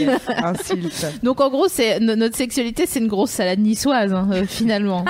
Il y a qui, il y a qui de l'éducation, qui du des désirs secrets qu'on refoule, qui des amitiés ambiguës qu'on a connues petite, adolescente ou plus tard. Non, Virginie, arrête de me regarder, putain. elle est insupportable. Ce soir, elle est vraiment, elle est pas facile. Hein. Euh, Mais j'ai bien fait qui de, Est-ce de- que quelqu'un a vu faire quelque chose Qu'est-ce que j'ai fait je pensais, à- j'avais envie de sentir un Véleda parce qu'on a pensé paperboard et j'étais vraiment restée. n'importe aussi. Non, bon, bref. C'est franchement, ils vont, ils vont nous virer. C'est vrai Ils vont nous demander de partir. J'ai envie de sentir. Pourquoi je ne sais pas. Moi, je mangerais bien une crêpe. Ah oui Ah bah, tu m'as donné envie, là, dis donc. Oh, une crêpe. Oh oui, Ah, beurre miel. Ok. Bref, bon, bref. Ouais, bon. Donc, je disais, n'importe quoi, ça n'a ni queue ni euh, le reste. Euh, donc, la, la culture, la représentation sexuelle normée dans l'art, les médias, euh, ça- tout ça, ça fait que euh, on a on a une sorte de, de gros euh, euh, d'informations et avec ça, on doit se créer notre propre se- sexualité. Et même euh, si les études se contredisent sur euh, ce qu'on appelle les théories de l'acquis et de l'inné, attention, euh, euh, free fight à partir de euh, maintenant euh, sur entre ceux qui pensent qu'on est hétéro ou homo, ceux qui pensent qu'on le devient à cause d'une foule de facteurs, ceux qui pensent que en fait c'est juste un désir profond de la mère qui n'a pas été réglé. Ah, Ceux qui ah, pensent que rien que quand t'écoutes Abba, en fait, tu peux devenir gay. Parce qu'il y a vraiment des gens qui pensent ça, quoi. Ah oui, mais il y avait un Euh, épisode de Malcolm génial mais là-dessus. Et en fait, euh, en vrai, ce serait marrant. euh, ouais, voilà, c'était c'était une blague, mais il y a vraiment, pour de vrai, des gens qui pensent ça.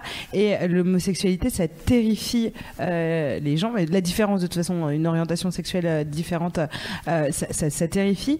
Et, euh, et on va en parler d'ailleurs euh, des, des- des différentes orientations. Louise, tu voulais. euh, Ouais, en fait, je voulais réagir sur, sur ce que vous disiez. Moi, j'ai écouté il y a pas très longtemps un, un podcast de Slate qui s'appelle Transfert, où il y a un mec qui découvre euh, à 30 ans que son père est homosexuel. et il dit euh, mais tellement cliché j'étais mais je me suis tapé la tête et après j'ai arrêté le podcast parce que ça m'énervait. Euh, le mec dit euh, oui c'est vrai que quand j'y repense euh, euh, son chanteur favori c'était Freddie Mercury et il aimait ABBA et je sais pas quoi et j'étais là genre mais Mais oui, mais c'est c'est même pas. Oui, voilà, déjà, c'est un... Virginie, c'est un vieux dep. Vraiment, c'est même pas, c'est même pas une. Donc une personne n'a le droit d'avoir d'Elton John, de poster d'Elton John dans Mais sa non, chambre. mais c'est tellement. Enfin, on en a lu tellement des trucs comme ça, des, des articles, même des trucs qui paraissaient sérieux, tu vois, où vraiment ils disent Hum, attention, dans les années 70, vos parents mettaient des pattes def. hum, hum, hum, hum. tu vois, J'adorerais que les gens Tu parlent crois que, que dans ma Figaro Madame, est-ce que votre enfant est gay Que devez-vous faire Tu vois, il y a des articles comme ça. j'en Ouais. suis certaine. Ça, ce serait énorme. Sous couvert de genre, bon, allez, on va, On va Eh, t'aider, on gens va qui se ouais. tapent t'aider, ouais. Ouais. Oh. On va mettre un peu de Mais fun, oui. c'est le numéro d'été. Tu vois, là genre, non Toujours au ralenti, évidemment, parce qu'apparemment, c'est comme ça que les grandes décisions se font. Se prennent. Non tu vois, et tu renverses la rédac chef du numéro d'été. Pas parce que ça te fait plaisir de le faire, mais juste parce qu'il faut vraiment pas que ce numéro sorte euh, en réalité. non, non. Non, mais c'est vrai, t'as raison, oui, c'est hyper euh, effrayant de de- d'entendre que. euh, Enfin, il y a des, Ouais. des théories euh, qui, qui sont euh, dites, qui sont qu'on laisse dire, et les gens trouvent ça, euh, voilà, c'est de l'homophobie ordinaire, quoi. C'est euh, c'est c'est pas nouveau, on n'a pas inventé ça ce soir. hein, mais Non. c'est- Ah non. Et sur la, la question, là, on, on- on va parler un petit peu justement des différents euh, types d'orientation euh, sexuelle. En fait, d'après la Société américaine de psychologie, l'orientation sexuelle, elle renvoie à un sentiment d'identité sociale euh, et personnelle basé sur ses attirances, sur les comportements qui les expriment et sur l'appartenance à une communauté de personnes qui les partagent.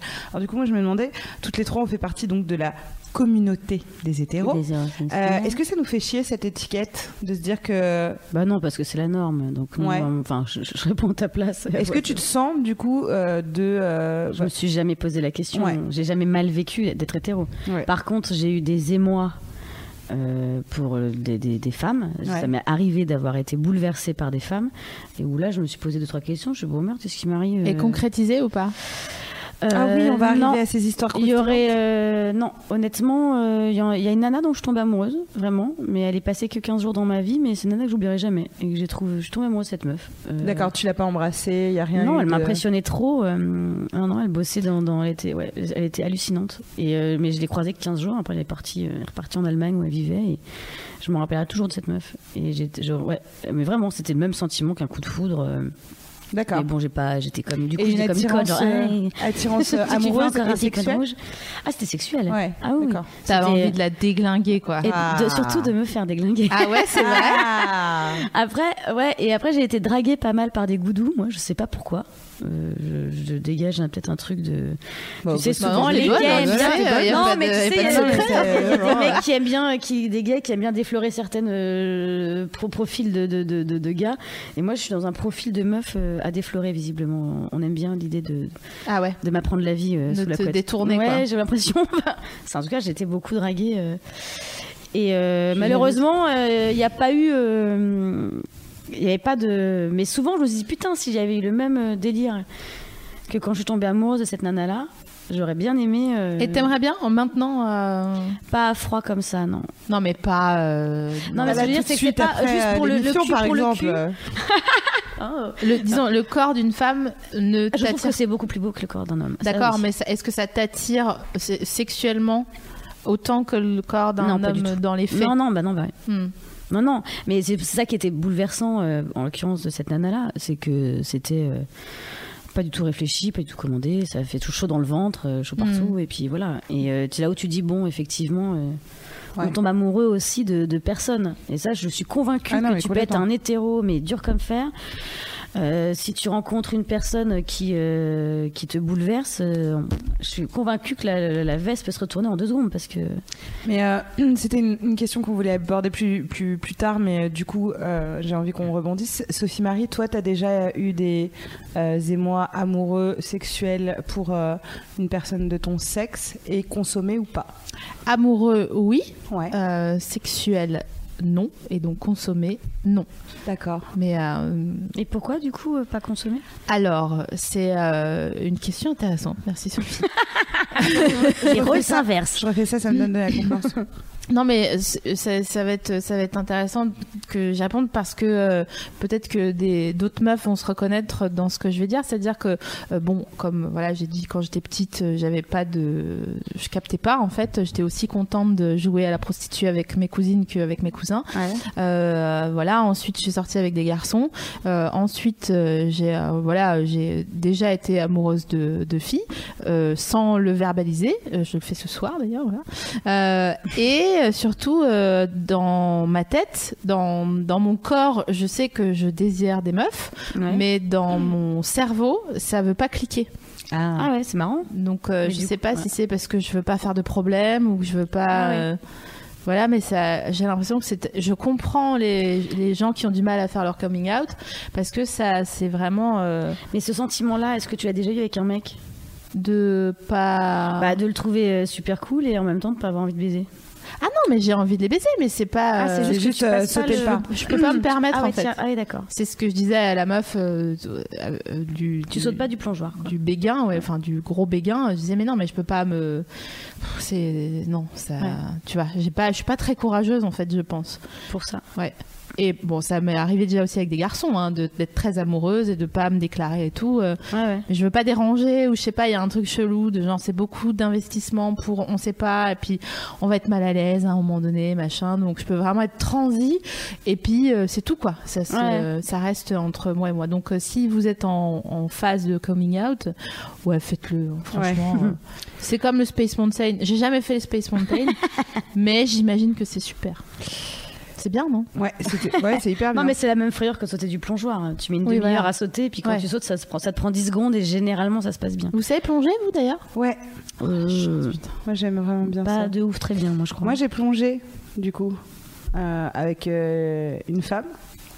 Euh, mais alors du coup c'est vraiment l'inverse de toi, c'est que j'ai jamais ressenti, euh, euh, ni d'ailleurs de, de toi, euh, des mois amoureux. Je me suis jamais sentie amoureuse euh, d'une femme, etc. Par contre j'ai eu envie euh, de- d'avoir une relation sexuelle avec une meuf à la fac pour tester. Et parce qu'il y avait cette nana qui me draguait et que qui Mais elle t'a était- chauffé pas mal qui était lesbienne.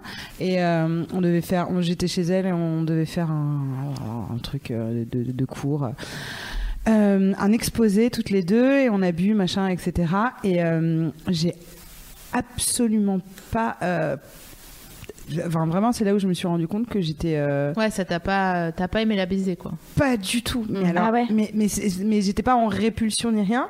Mais c'est ça m'est déjà arrivé déjà avec des mecs, tu sais, où, où tu couches avec la personne et il ne se passe rien. Rien du tout, ouais. Et ben c'est exactement ce qui Ouais. s'est passé avec cette meuf. Et c'est pour ça que plus tard j'ai réfléchi en me disant, c'est pas que cette meuf représentait toutes les meufs, parce que vu que ça m'est arrivé de coucher avec des gars euh, et qu'il se passe rien, Ouais, euh, ça veut pas pas dire ça.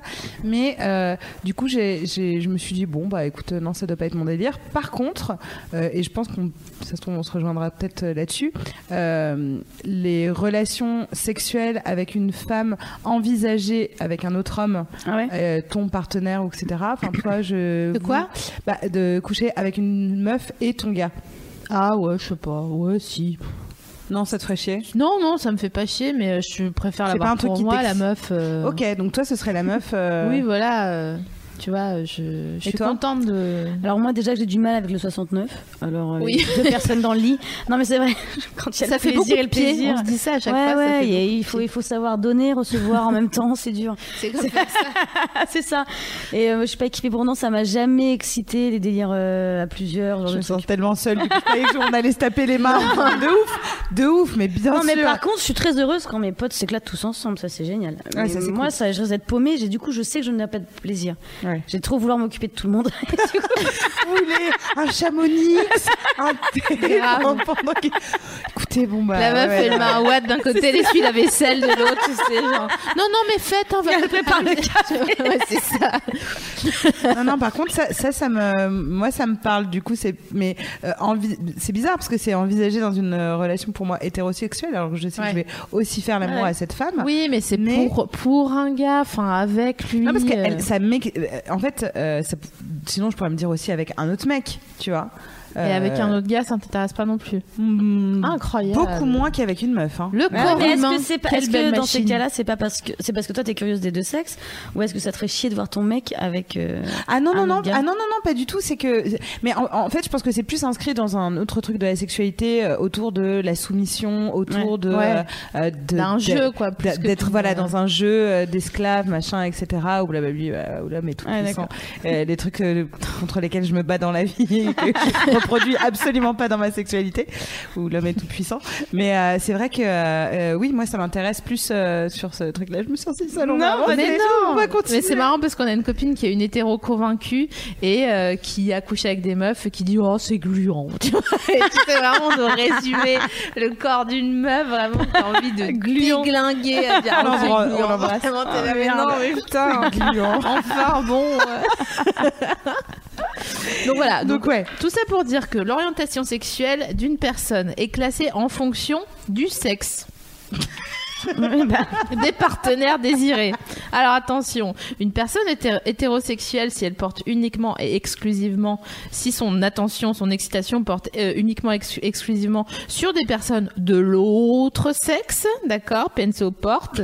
Euh, attention, homosexuelle, si elle porte uniquement, exclusivement sur des personnes euh, du même sexe, et euh, bisexuelle, si elle porte sur des personnes de même sexe ou de sexe différent à degrés divers. Donc le terme pansexualité ou omnisexualité, si vous voulez faire les malins euh, euh, demain soir à la Sorbonne, euh, désigne l'attirance indifférenciée envers tout type de personne, peu importe son genre ou son sexe. Je pense que je suis pansexuelle.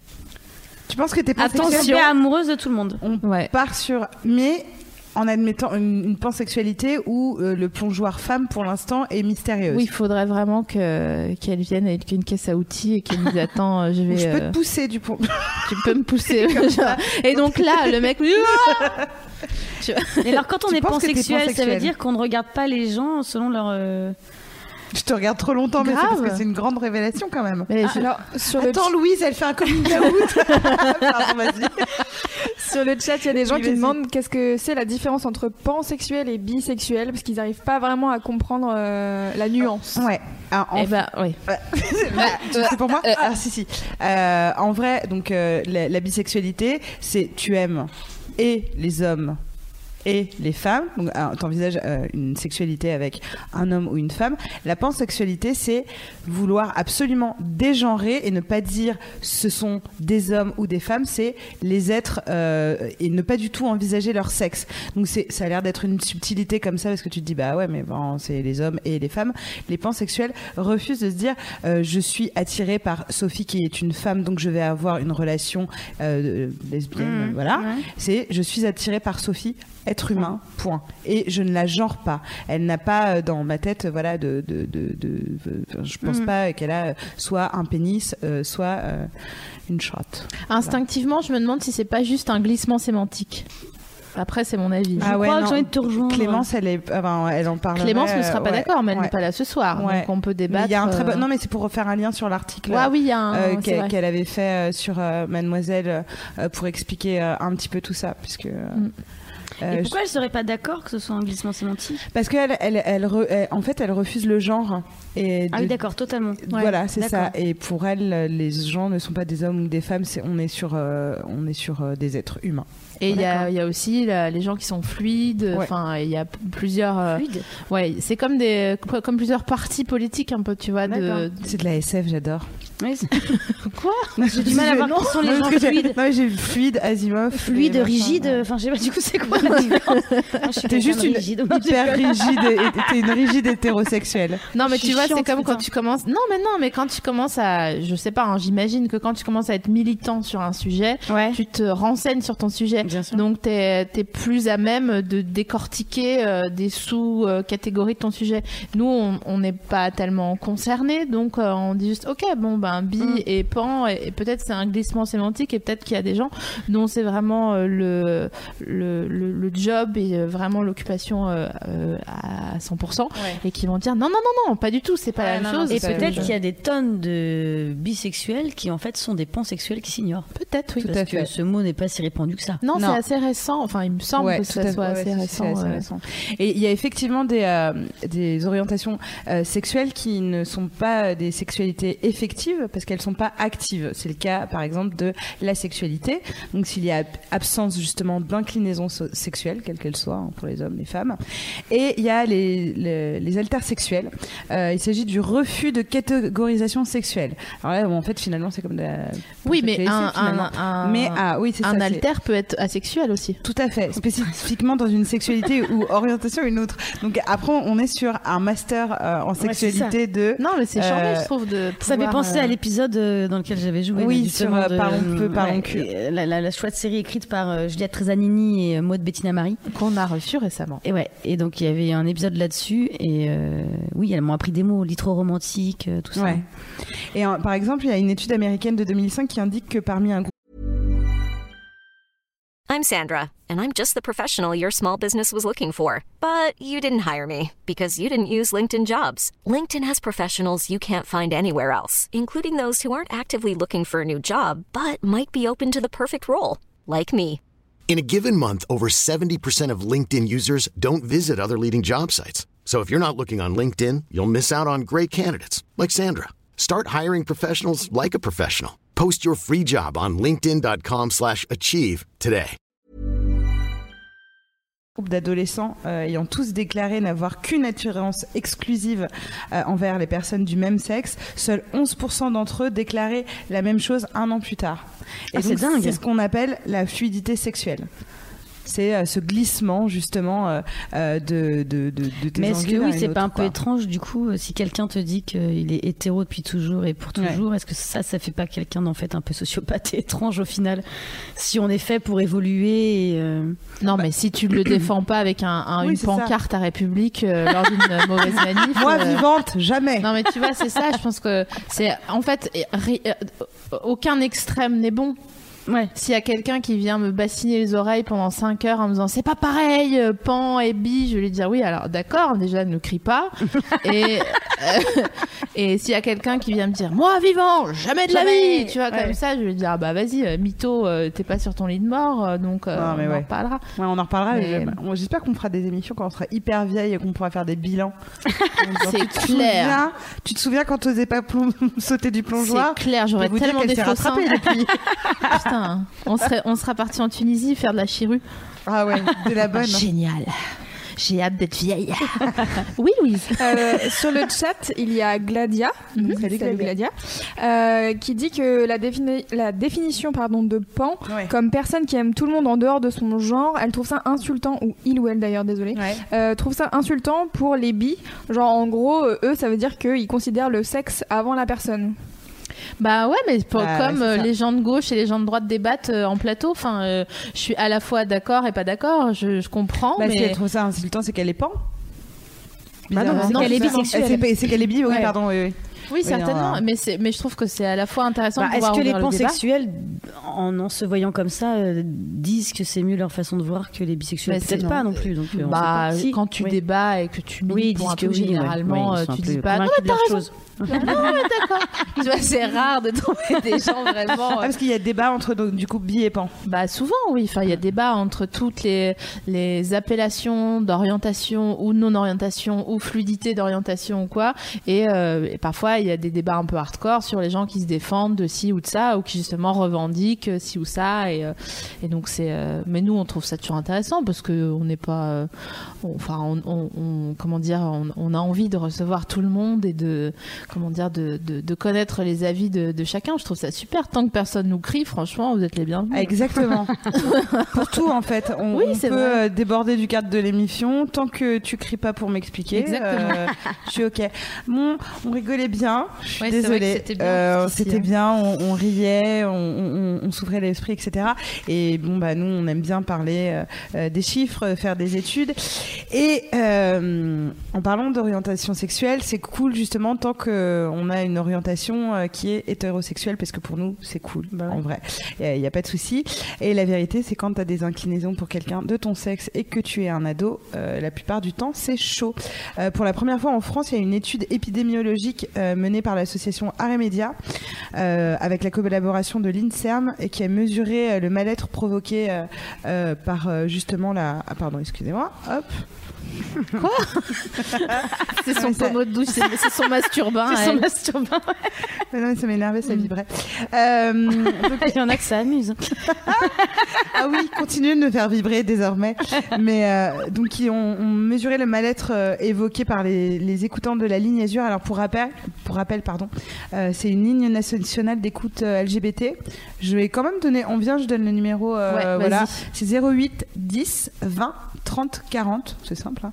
08 10 20 30 40. Et donc c'est une une ligne euh, qui euh, vous permet de pouvoir un petit peu parler des soucis que vous rencontrez euh, sur votre orientation sexuelle, euh, mais de pas mal de choses finalement. Est-ce que c'est un Euh, numéro indigo? Ah bah Pardon, C'est j'ai eu- gratuit, Indigo Tu sais quoi Non. Ce qui s'est passé dans ma tête Terre Indigo, Christina Reali.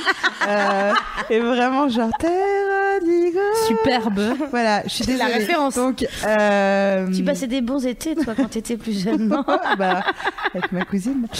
Alors, donc, euh, bon, oh, putain, on rigole et j'ai vraiment un chiffre nul, mais je pense que c'est impo- important qu'on en parle. Les jeunes homosexuels ont 13 fois plus de risques de faire une tentative de suicide que les jeunes hétérosexuels. 13 fois plus. hein. Euh, ces ré- résultats confirment les chiffres issus des études américaines, canadiennes et australiennes. Elles aboutissent chez les homosexuels à des chiffres de sursuicidalité euh, variant de 6 à 13 euh, fois plus. hein. Euh, Sur suicidalité. Ouais. D'accord. donc du coup, euh, c'est chaud parce que voilà, on parle d'orientation sexuelle et, et nous on sait très bien que voilà, il y a une, euh, des choix à faire et on se dit comment en parler en- à ses parents, etc.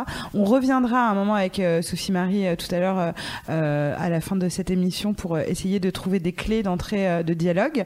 Euh, mais je crois que tu as d'autres euh, chiffres Ouais, et des Parce qu'en fait, en, en analysant les résultats, il, y avait, on- enfin, il, il était aussi constaté que euh, chez les jeunes gays, donc euh, chez les jeunes garçons homosexuels, euh, les tentatives de suicide étaient fortement associées à une, dégra- une dégradation de l'estime de soi. Donc 80% de ceux qui avaient attenté à leur vie au moins une fois avaient une, op- une opinion négative d'eux-mêmes et évoquaient un manque de respect envers eux-mêmes ou perçu chez autrui. Donc ça veut dire que cette, cette sursuicidalité-là, euh, chez, les jeunes, euh, dans la, problématique euh, psychologique de l'orientation sexuelle, elle est vraiment très grave. D'ailleurs, Marc Chély, un médecin de santé publique est responsable du centre de dépistage anonyme et gratuit de l'hôpital parisien Fernand Vidal, avait à cette époque fait une hypothèse que cette forte sursuicidalité était liée à une, une stigmatisation dévalorisante de l'homosexualité perçue au sein du cercle familial ou à l'école, qui produisait des effets désastreux sur la construction personnelle. Donc, euh, en gros, euh, euh, vous grandissez dans une famille où euh, l'hétérosexualité euh, est, euh, est vue comme est perçue comme la norme, vous vous rendez compte que vous n'êtes pas du tout hétérosexuel, ça vous arrange pas, vous vous sentez mal, vous savez pas comment parler. Bon, il y, y a un truc assez peu, comment dire, abordé. C'est pour ça que des lignes peut-être indigo comme celle que tu as évoquée euh, euh, plus haut, la ligne nationale d'écoute LGBT au 0810 20 30 40, elles sont importantes parce que mine de rien, en parler sur internet, on a toujours peur de se faire cramer un pseudo, un machin, une situation trop particulière ou des forums que ses potentiels euh, euh, camarades peuvent fréquenter. Euh, en parler à sa famille, ça veut dire s'exposer à un potentiel risque de se faire faire son coming aussi, out, ouais. voilà, d'exclusion ou de hein. et euh, et euh, donc euh, ces lignes indigo, elles sont vraiment euh, ces lignes indigo, ces lignes euh, nationales, elles sont vraiment importantes parce que ça veut dire que vous parlez à des inconnus, donc enfin c'est des gens formés et des gens Ouais. informés de vos droits aussi.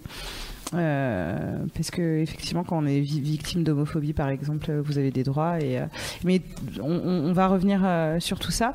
Euh, nous, on avait vraiment envie de, effectivement, de partager des chiffres avec vous et, euh, et vraiment à la base, c'est toujours un petit plaisir. C'est Ouais, des là, genre, des stats, Ouais. c'est là, on est là, genre, ouais, ouais, des stats. Des Là, c'est c'est pas du tout des smacks euh, dans l'émission. C'est vraiment euh, euh, nul. Mais il faut les entendre parce que parfois, on a l'impression que tout est admis et que c'est ok parce que justement, on voit des personnages de fiction homosexuels, on, on voit des stars, machin, etc. Donc on se dit c'est bon, tout est accepté. Euh, non. Euh, en fait, un sondage français récent a réalisé sur Internet auprès de plusieurs milliers de volontaires ayant des tendances homosexuelles, c'est-à-dire qu'ils n'avaient pas, on parle de tendances homosexuelles quand euh, ils n'étaient pas outés, ils n'avaient pas fait leur coming out, et qui transitaient justement sur un site gay, ils confirmaient ça. Durant l'adolescence, la perception de leur homosexualité a poussé 16% d'entre eux à envisager le suicide. Euh, cette euh, perception a été une cause de souffrance pour 54% d'entre eux, a provoqué leur épanouissement pour 13% et les a laissés indifférents pour 11%. Et durant leur scolarité, des propos homophobes ont été entendus par 87% d'entre eux, c'est quand même délirant, de la part de leurs camarades, 16% de la part de leurs enseignants, et leur ont été directement adressés 37% d'entre eux, tandis que 8% pardon, ont subi une agression physique homophobe. Donc ne croyons pas, voilà, ne croyons pas que euh, les choses sont, euh, voilà, qu'on est tous ouverts d'esprit, que voilà, on fait des émissions là-dessus, comme je disais tout à l'heure, euh, euh, qu'il y a plein de personnages de fi- fiction euh, euh, qui sont gays, etc. Donc c'est complètement admis, c'est faux, ce n'est pas le cas, et c'est pour ça qu'il y a encore énormément de jeunes qui se suicident. Parce que je pense qu'il y a une euh, différence entre voir à, à la télé, etc., c'est-à-dire être en distance avec euh, ces gens-là, et euh, admettre que dans sa famille, ou que son enfant, ou que son, sa meilleure amie, il y a un, un- Ah, je suis en petite lune, normalement, c'est pas. Ouais. C'est peut-être le mien qui est à côté de ton ordinateur? Ouais, il y, a- il y a une différence entre accepter, euh, voilà, de, de loin. euh, C'est surtout pas nous. Attendez, mais c'est. C'est tes fesses. Mais oui, Tu crois ton moi je suis en avion, c'est bizarre. Moi aussi. Ouais, c'est bon, je suis en avion. Surprenant. Euh, Excusez-nous. C'est vrai que, euh, euh, genre, tu sais, loin. Oui, haha, Ouais, ouais, machin, mais- etc. Et euh, le fait de se dire qu'est-ce qu'on a fait? Alors oui, je, fais- je fais une parenthèse. Euh, il y a, je, je suis tombée sur un site qui expliquait, euh, je crois que c'est Psycho Ado, Ah n'y ouais. allez pas, qui expliquait comment faire son coming out et euh, essayer de consoler ses parents, Ouais. se mettre dans le rôle du consolant, euh, en, en leur disant que ah, si- psychoado, euh, en leur disant que ce n'est pas de scandale. leur- Non, mais ouais. faut le pourrir, ce ce, site. ce n'est pas ce n'est pas de, de votre faute faute si je suis homosexuel vous n'avez rien fait c'est la vie qui est comme ça et donc qui demandait à la personne qui est déjà en train de partager un truc de son intimité parce que nous en tant Ouais. qu'hétéro on n'a pas à dire désolé maman j'adore sucer ou des Non, trucs mais- comme ça alors oui, voilà, là alors eux que- ils sont obligés De rentrer dans des détails dans comme de, ça. voilà, de, de- de rentrer dans la- des détails. Donc déjà, ils sont dans une position qui est pas qui est délicate. Et là, le site conseillait de la jouer cool et peut-être que tu vas te retrouver dans, de- dans, dans, dans le rôle du, de la personne qui console. Alors, enfin, déjà qui console. Non, c'est incroyable. L'enfant qui console ses parents, oui, non, enfin bref, c'est Donc absurde. du coup, du coup, euh, il faut qu'on continue et, euh, et ça va être de toute façon tout le projet de, de, de, de cette euh, dernière partie, enfin d'émission. À un moment, on, on va essayer de réfléchir ensemble et avec le chat, si- s'ils le veulent bien, euh, à réfléchir à comment nous, euh, à notre euh, échelle, en tant que soit hétéro, homo, tout ce que vous voulez, mais de toute façon, je pense qu'on a tous un rôle à jouer, à savoir comment aider ces gens-là à que ça se passe bien, tout simplement, Mais- et de pas leur donner envie pour euh, 13% voilà, de se suicider. Quoi. Ouais, alors Oui, tout à l'heure, euh, il y avait euh, Leïla sur le for- euh, sur euh, le chat, pardon, Mhm. euh, qui disait que en fait, elle, elle, elle ne comprenait pas pourquoi, euh, en fait, c'était si important de définir sa sexualité, parce Mhm. que euh, justement, elle a une pote qui lui a dit, bah moi, je suis homosexuelle, et elle lui dit, mais bah en fait, euh, je m'en fous, Ouais. vraiment. Et c'est pas, euh, je Bah, m'en bah- fous de toi, c'est euh, vraiment que ta sexualité n'importe pas sur notre euh, relation relation. Alors le travail de Leïla, ça va être de, de faire, euh, de spreader euh, cet état d'esprit, parce que ça, ouais. pour, parce que bien souvent, C'est euh, l'objectif y que a- ce soit plus un sujet. Enfin, on le voit s'il y a une certaine, euh, j'ai dit tout à l'heure homophobie ordinaire, j'aurais dû dire homophobie de tous les jours, euh, parce que ça n'est pas ordinaire, euh, mais s'il y a une homophobie comme ça au, co- au quotidien, euh, de, se faire traiter de sale gouine, sale pédé, sale machin, tu vois, hein, c'est bien qu'il y a quand même un fond, les gens, euh, comme je disais tout à l'heure, les gens aiment les potins, donc les gens aiment connaître euh, ou... euh, utilisent des insultes homophobes, homophobes alors que vraiment il y en a plein d'autres euh, pour et c'est c'est souvent c'est souvent les trucs les plus faciles comme ça qui viennent aux gens et euh, de la manière que il faut combattre euh, genre je sais pas la putophobie par exemple euh, c'est important de pas de, de pas dire fils de pute de dire euh, fils de chien par exemple de pas dire sale pédé mais de dire espèce de chien de la casse tu vois, T'en veux beaucoup aux chiens. moi, c'est j'aime pas beaucoup très sympa pour les chiens. tu peux l'appeler espèce de sombre caca qui pue. Alors là, j'ai ans d'âge mental. Espèce de pommeau de douche. De- Oh, non. Ah bah non, un peu de douche, c'est sympa. Non, mais bon. de crocolamba faisandé. Voilà, je pense que tu, Leïla, tu as tout à fait raison, mais il faut euh, donc donner cette, euh, cet Exemple-là aux autres. voilà, cet exemple. Et surtout, si quelqu'un te dit, écoute, moi je suis euh, lesbienne, enfin, bref, qu'elle euh, éprouve le besoin de partager avec toi euh, ça, euh, ça peut être vu comme euh, tu es une confidente et euh, donc elle a envie de, de s'affirmer aussi parce que ça, passe aussi par là euh, cette psychologie d'accepter son orientation sexuelle. C'est un moment de, de, de se on ne se définit pas par ça mais on peut parfois éprouver le besoin de parler de ça. Donc euh, il s'agit pas de rejeter la personne qui va te dire bah moi je suis gay et qui va te dire j'en ai rien à foutre ou de lui dire Ouais. effectivement ça ne changera rien dans nos rapports mais si tu as éprouvé le besoin de me le dire bah cool. Mais même, euh, même de dire, euh, ok, et euh, est-ce que tu as besoin de- Mm, d'en d'en parler, parler tu vois Ouais, ouais. Parce que c'est vrai qu'il y a souvent euh, les, les, les gars d'ailleurs ou les meufs qui sont les amis à qui on dit, ok, je suis lesbienne ou ok, je suis, je suis gay. Ils disent ça, genre ça va rien changer, comme si toutes les meufs qui sont lesbiennes euh, sont at- été attirées par euh, toutes les autres meufs et enfin tu vois c'est comme si tous les hétéros euh, les toutes les hétérotes étaient attirées par Ouais. tous les gars euh, hétéros enfin ça serait trop marrant quand même ça serait genre un on serait occupé panier géant une tartine géante moi je serais épuisée tu vois et donc il y a aussi un truc à, à- à déconstruire de ce côté-là il me semble de dire Oui. ben si ta meilleure amie se fait un coming out et te dit qu'elle est lesbienne, ça ne veut pas dire qu'elle est Ouais. amoureuse de toi. Parce que dans ces cas-là, elle te fait une déclaration et pas un coming out. Ouais euh, je, je ressens des choses pour toi. et ne lui bah, dites voilà. pas ah mais c'est génial je connais une autre lesbienne vous allez trop bien vous entendre pas mal. Jamais. Jamais de ça. Non, non, non. Oh, merde. Ah, merde. Qui fait ça T'as d'autres chiffres, je crois T'as Ouais, Euh... Wouh, on va essayer de voilà. On va alléger d'au- tout ça. d'autres chiffres qui donneront peut-être d'autres pistes, euh, voilà, pour euh, hein, pour réfléchir. Euh, L'homosexualité de ces adolescents, de ces adolescentes aurait été plus facile à assumer selon eux s'ils avaient pu en parler avec un parent pour 54% d'entre eux, avec un camarade pour 43% d'entre eux, donc c'est à peu près euh, Ouais. le même euh, pourcentage, le percentile, euh, avec un tiers neutre pour 29%, donc c'est un peu moins et je trouve ça surprenant en fait que ça soit que ça soit un, un pourcentage moins important. Je pensais que ça serait plus facile de- d'en Oui, parler pareil. avec un inconnu. Bon. Ou avec un ami homosexuel pour 63% d'entre eux, donc qui est le plus gros pourcentage, donc peut-être pour avoir une, une idée de comment faire son coming out, j'en sais rien. Voilà. Bah oui. Euh, de- d'avoir le témoignage de quelqu'un Ouais, qui voilà, est passé un- par là un- aussi. ouais. Donc euh, plus de trois quarts d'entre eux euh, souhaitent qu'on parle de l'homosexualité à l'é- à l'école, et je suis bien d'accord. Putain, mais de ouf. On n'en parle pas à Sans l'école. culpabilisation. euh, Ouais, quand tu vois les chiffres des enseignants qui se, qui se moquent, euh, on était sur Ouais, euh, ça, c'était fou. 16% de la part des enseignants ont reçu des, bah, qui font des moqueries. Ouais, c'est ça. Et du coup, après, on va dire aux élèves, euh, surtout, euh, parlez-en à un adulte vous. Je n'arrive pas à euh, imaginer lycée, un euh. enseignant juste faire des, des Ah blagues mais si, mais c'est Ah, des gens, si. tu sais, c'est pas des. Oui, non, mais Ouais. dans le cadre d'un cours, enfin, je vois pas un prof de maths dire et d'ailleurs les PD, euh, enfin, tu vois. Si, c'est- si. Mais tu sais, sûr. déjà en maternelle, on peut avoir une maîtresse qui va dire à ton fils arrête de pleurer comme une fille, Ouais. euh, qui a l'air de quelque chose d'anodin, et finalement Non, qui, on, euh, on entre dans un sexisme euh, crasse, Ah ouais. et, euh, et pour les garçons, pour les petits garçons, et pour vas-y. voilà. Et donc du coup, Ne joue pas avec. Les outils.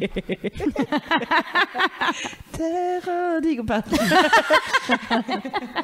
Non, mais, Mais, bon, euh, tout ça pour ouais. dire que les, les, les élèves souhaitent euh, qu'on leur parle, qu'on leur parle dès la rentrée sous forme euh, de, de dialogue, de, euh, pff, on va pas dire sensibilisation parce que ça fait un peu euh, Ou alors- prévention ou alors si d'accident, c'est Sophie. Marie et moi genre, qui arrivons dans un lycées. cours de biologie euh, à la con. On nous avait, ça avait- tout y était passé. Hein, comment mettre un préservatif en une heure, la prof avait tout fait. Hein, elle parlait très vite. Mais est-ce qu'elle avait Mais- parlé de voilà de relations Oui, euh, bah, y a des, des des lesbiennes hommes, Oui, mais voilà, alors, mais on les avait parlé très vite. lesbiennes, on moi je trouve, moi on m'en a jamais parlé. C'était Sur pas les quelle était la, sexualité par exemple d'une euh, d'une de, de lesbienne ou que- enfin vraiment je Mais c'est très entendu. tabou, on se rend compte que c'est- incroyable. ce qui serait intéressant, c'est que, alors je sais pas s'ils font ça dans tous les lycées, moi dans le mien, on avait donc eu un cours pour apprendre à mettre des préservatifs, Ouais. euh, etc. Mais il n'y a pas de préservatif féminin, par Ah exemple. ouais. Donc euh, si t'es de, de nana, forcément, Hmm. elles mettent quoi euh, et de digues dentaires et euh, ce genre de Ouais, choses. hein, on parle très peu de, de prévention. digue dentaire, alors je Ouais. ne connaissais pas ça. C'est Bah ouais, très peu utilisé. Ouais. Et C'est pour Et sucer ça devrait être. Ça devrait être. Excusez-moi, euh, non, mais du coup, Non, mais j'imagine c'est une digue. Un barrage. C'est vraiment pour sucer tranquille. oui, c'est pour sucer tranquille. Eh ben, c'est très cool. Excusez-moi, je c'est voilà fin de journée. Et le chic, c'est Gary. Mais d'ailleurs, est-ce que toi, dans, dans ta famille ou, euh, ou en écrivant le meufisme, euh, est-ce que il y a autour de toi des gens qui, qui ont des clichés encore et que tu dois euh, contre lesquels tu dois euh, te battre ou euh, d'ailleurs qui Oui, te... bah ma grand-mère maternelle. Euh, oui, mais forcément, elle est pas homophobe, mais bon, elle, elle comprend pas tout ce qui se passe. Après, elle est pour le mariage pour tous. Elle est pas, elle est pas anti-gay du tout. Euh, mais il y a quand même deux trois trucs euh, qui lui échappent et dont elle se fout franchement et elle les fait pas chier non plus, donc tout va bien. Euh, ouais, des clichés, il y en a beaucoup. Euh, les, c'est pour ça que j'ai voulu l'aborder, mais alors de biais, comme quelque chose de normal. J'ai abordé dans un épisode l'homosexualité féminine avec euh, donc c'était Olivier Frégé. Avec Elodie Frégé, Ouais. j'ai eu. Et ouais. euh, je voulais juste qu'on entende On bien le truc qu'une nana peut pas, euh, en tout cas de ma de nos générations. Euh, moi, j'ai eu beaucoup de copains gays.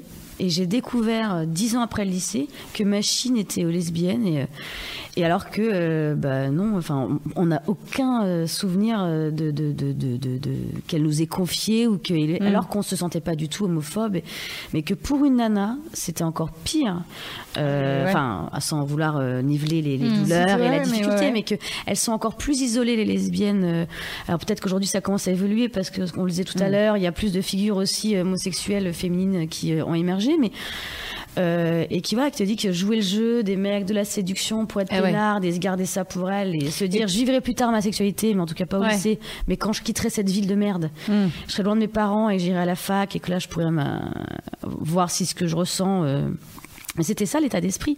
Et, donc du coup moi j'avais abordé comme ça, ouais, pour parce que je voulais qu'on entende ça. Et il y a de toute façon euh, quelque chose de plus agressif puisque politique parce qu'elle se passe euh, Des de- hommes. des hommes Ouais. et donc du coup Ah bah de, oui. de la toute puissance que tu vois et donc du coup on ignore euh, complètement la sexualité. Ouais, ils aiment pas ça, les gars. les- les- les- Non. mais même les cinéastes qui filment des scènes soi-disant lesbiennes qui sont donc des scènes de d'hétéros qui ont une euh, Dans, le- une dans le porno, tu veux ouais. dire euh Bah, dans le porno et même dans, dans des films genre euh, bah, je sais pas la vie d'Adèle ou des trucs comme ça tu vois Ouais, c'est ou, ouais, euh, euh, ou- bah moi, Elles sont un peu trash quand même, elles y vont franchement. c'est non mais en fait ce qui, ce qui est intéressant Non, mais t'as pas l'im- jusque là quand même. C'est pas trash la vie d'Adèle. Non, c'est pas trash. Ah non, mais c'est une vraie on- scène de cul, Oui, c'est pas un truc que voit tu montres à un gamin de euh, 16 ans. Enfin, je- pour on moi, voit- c'est un, c'est un, un axe sexuel qui est, f- qui est fr- franc. Mais pourquoi pas le montrer à un gamin de 16 ans du coup? Ah, parce, que, non, mais il y ça, a c'est notre question, c'est sur le porno, Ouais. etc. Tu vois, moi. euh, Après, la représentation de comment elles font l'amour, etc. J'ai pas trouvé ça euh, dingue. Enfin, tu vois. euh, Après, j'ai trouvé ça euh, le plan euh, d'en haut. J'ai pas, j'ai trouvé pas mais ça beau. soit, j'ai soit on l'esthétise enfin, voilà, quoi. de toute façon c'est soit on l'esthétise euh, soit ça devient Mais un espèce c'est de un truc film, genre, mais c'est un bah, phénomène. Mais là, c'était pour rapprocher ça à la pornographie. ça Non, mais c'est- biaise vachement aussi la sexualité. Moi, je préférais que personne ne voit rien en fait sur le cul. Ah ouais Bah oui, mais comme ça, quand tu commen- commences à baiser, t'as pas des vieilles images qui t'ont appris à faire comme ci ou comme Ou ça. alors qu'il y a plus de représentation quand même.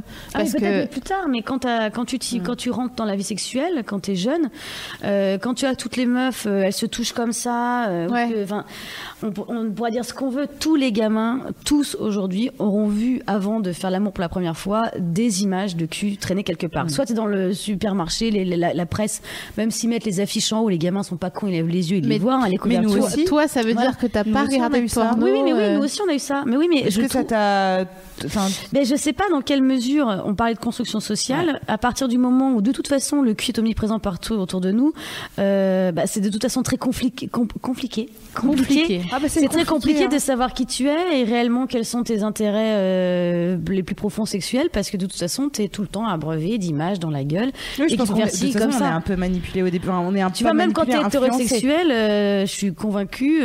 moi, j'ai eu des mecs, je, je montais bien le, cul, je jouais Ouais, en faisant, enfin, tu j'essayais d'avoir des fallait, postures. bah ouais, au début, pour, enfin, tu vois, je me suis très vite arrêtée. J'ai trouvé pas ça intéressant. Mais Après, euh, il y a quand même il y a, il y a un choix de porno, en tout cas aujourd'hui, euh, qui fait que t'as pas une seule représentation d'un gars euh, blond euh, euh, Oui, avec euh, un euh. torse comme ça. Euh, Non, mais tu vois. Enfin, ceci euh, dit, je- gentil parce que en meuf, porno, les euh, mecs sont laids, sont, sont, sont des tons finis, ils ont juste un gros membre. Ouais, ils sont très souvent C'est moches. vrai.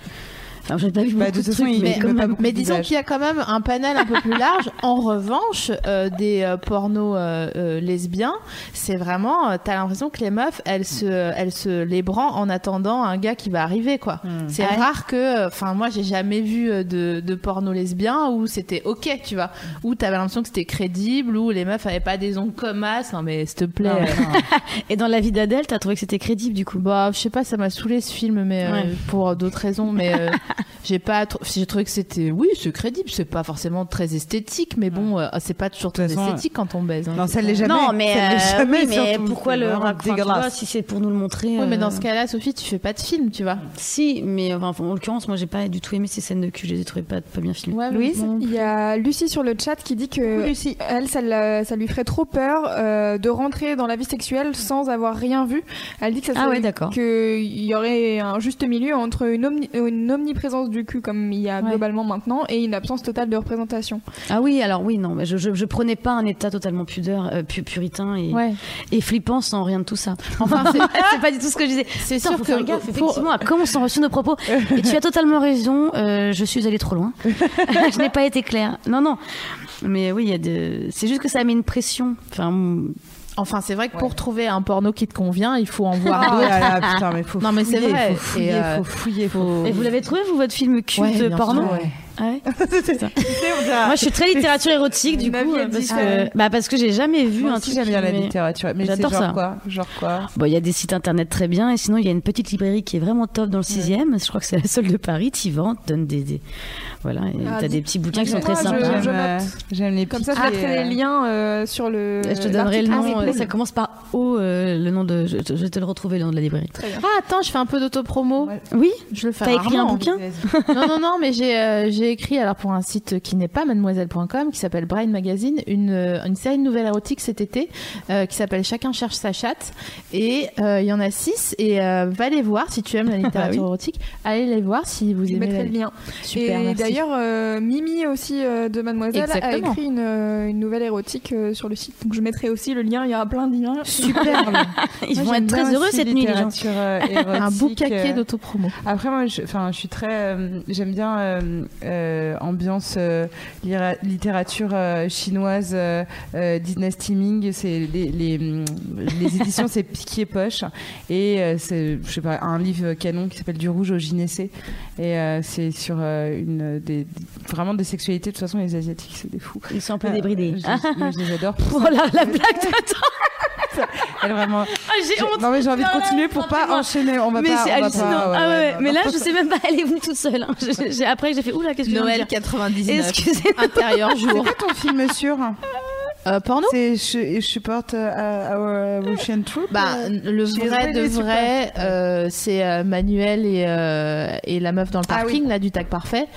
Euh, J'aime bien vous en parler, vous l'avez vu ensemble? Non, Manuel- non, mais je l'ai déjà fait tourner. euh, C'est un film qui est disponible ouais, sur le tag parfait. Voilà. C'est avec Manuel Ferrara et qui ouais. Et euh, une meuf, putain, pardon, je sais jamais comment. euh, pardon, mademoiselle, euh, je sais plus comment vous vous appelez.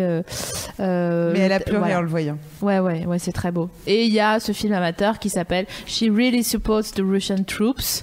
J'adore, Euh, c'est mon meilleur titre. Et dans les commentaires, il y a plein de gens qui disent Oh my god, she really supports the Russian troops. et le film est très mauvais, c'est en gros une caméra de surveillance. Et, euh, Mais tu l'as vu où? Sur internet? Ah bah oui, oui, oui. Mais sur, dans le dark euh, web. euh, non. Vraiment. Je vais sur euh, les sites .ru pour euh, D'accord. pour les sites porno généralement.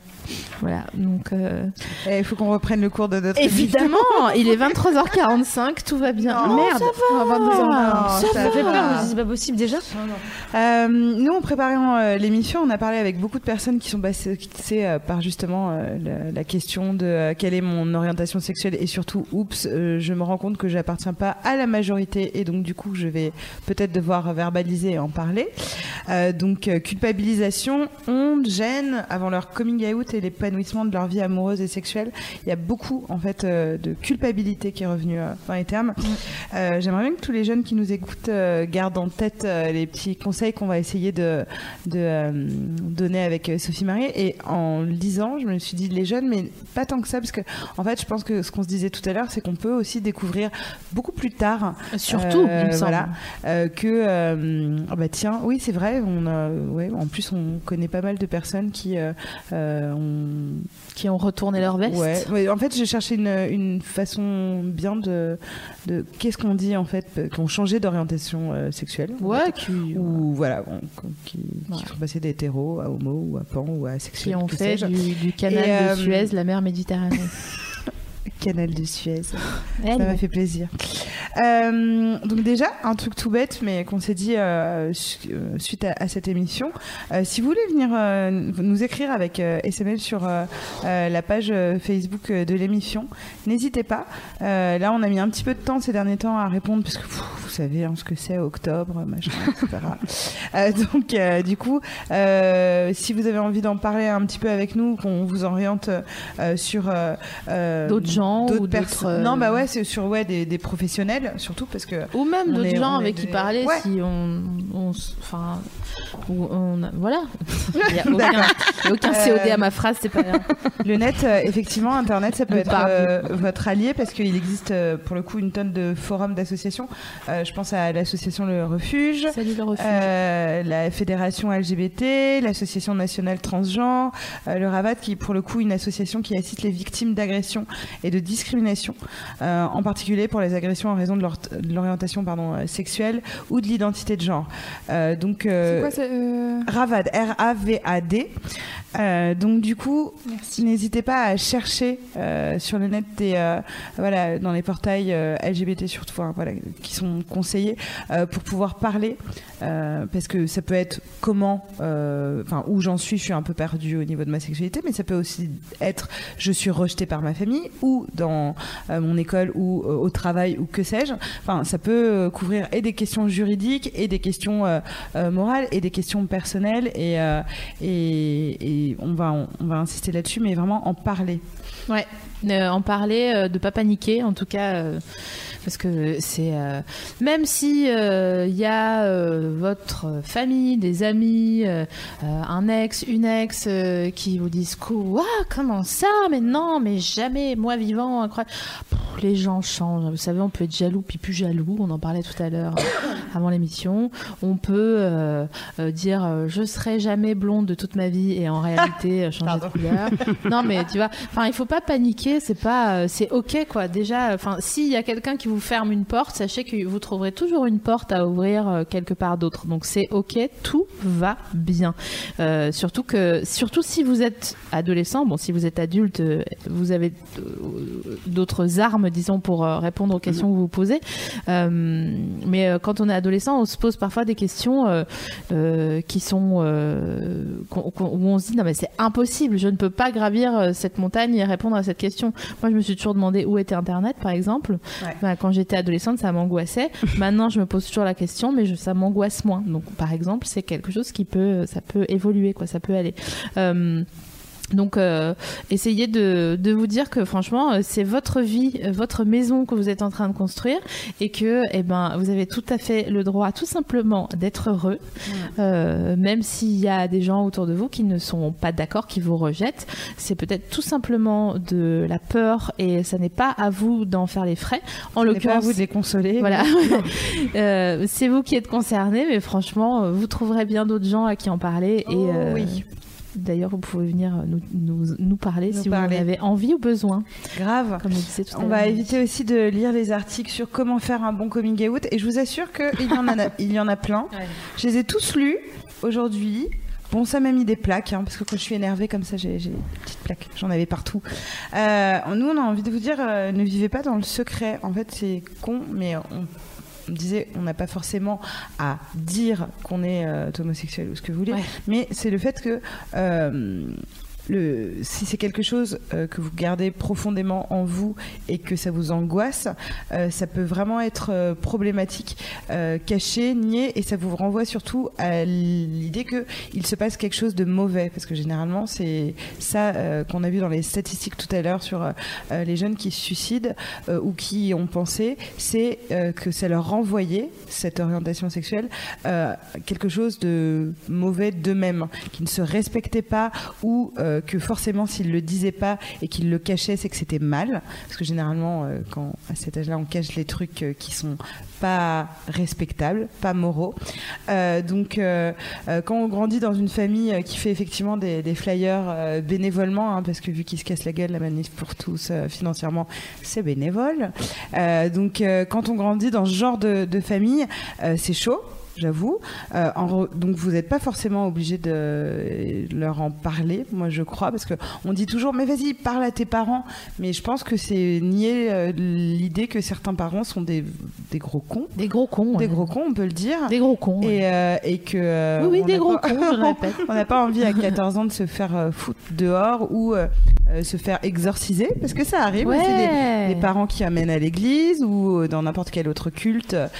Donc il y a des jeunes pour qui ce n'est pas une option d'en parler aux parents et c'est pour ça qu'il existe toujours ces lignes Ouais. d'écoute euh, pour savoir comment euh, parfois même s'extraire et s'émanciper euh, si c'est vraiment euh, quelque chose de terrible euh, pour vous. Euh, donc euh, voilà, il y a des gens, donc euh, les amis, les assos qui peuvent vous aider. Euh, on insiste. hein, parler, pas rester seul, et c'est ça qui aide aussi à sortir de la dépression, qui mi- mène au, au suicide euh, de ces jeunes-là. Et d'ailleurs que ça soit dans le, excuse-moi Louise, Ouais, dans, vas-y, le, vas-y. dans le domaine du, de l'orientation sexuelle ou d'un n'importe quel autre euh, domaine, personne n'a le droit de vous rendre malheureux, ni vous ni personne d'autre.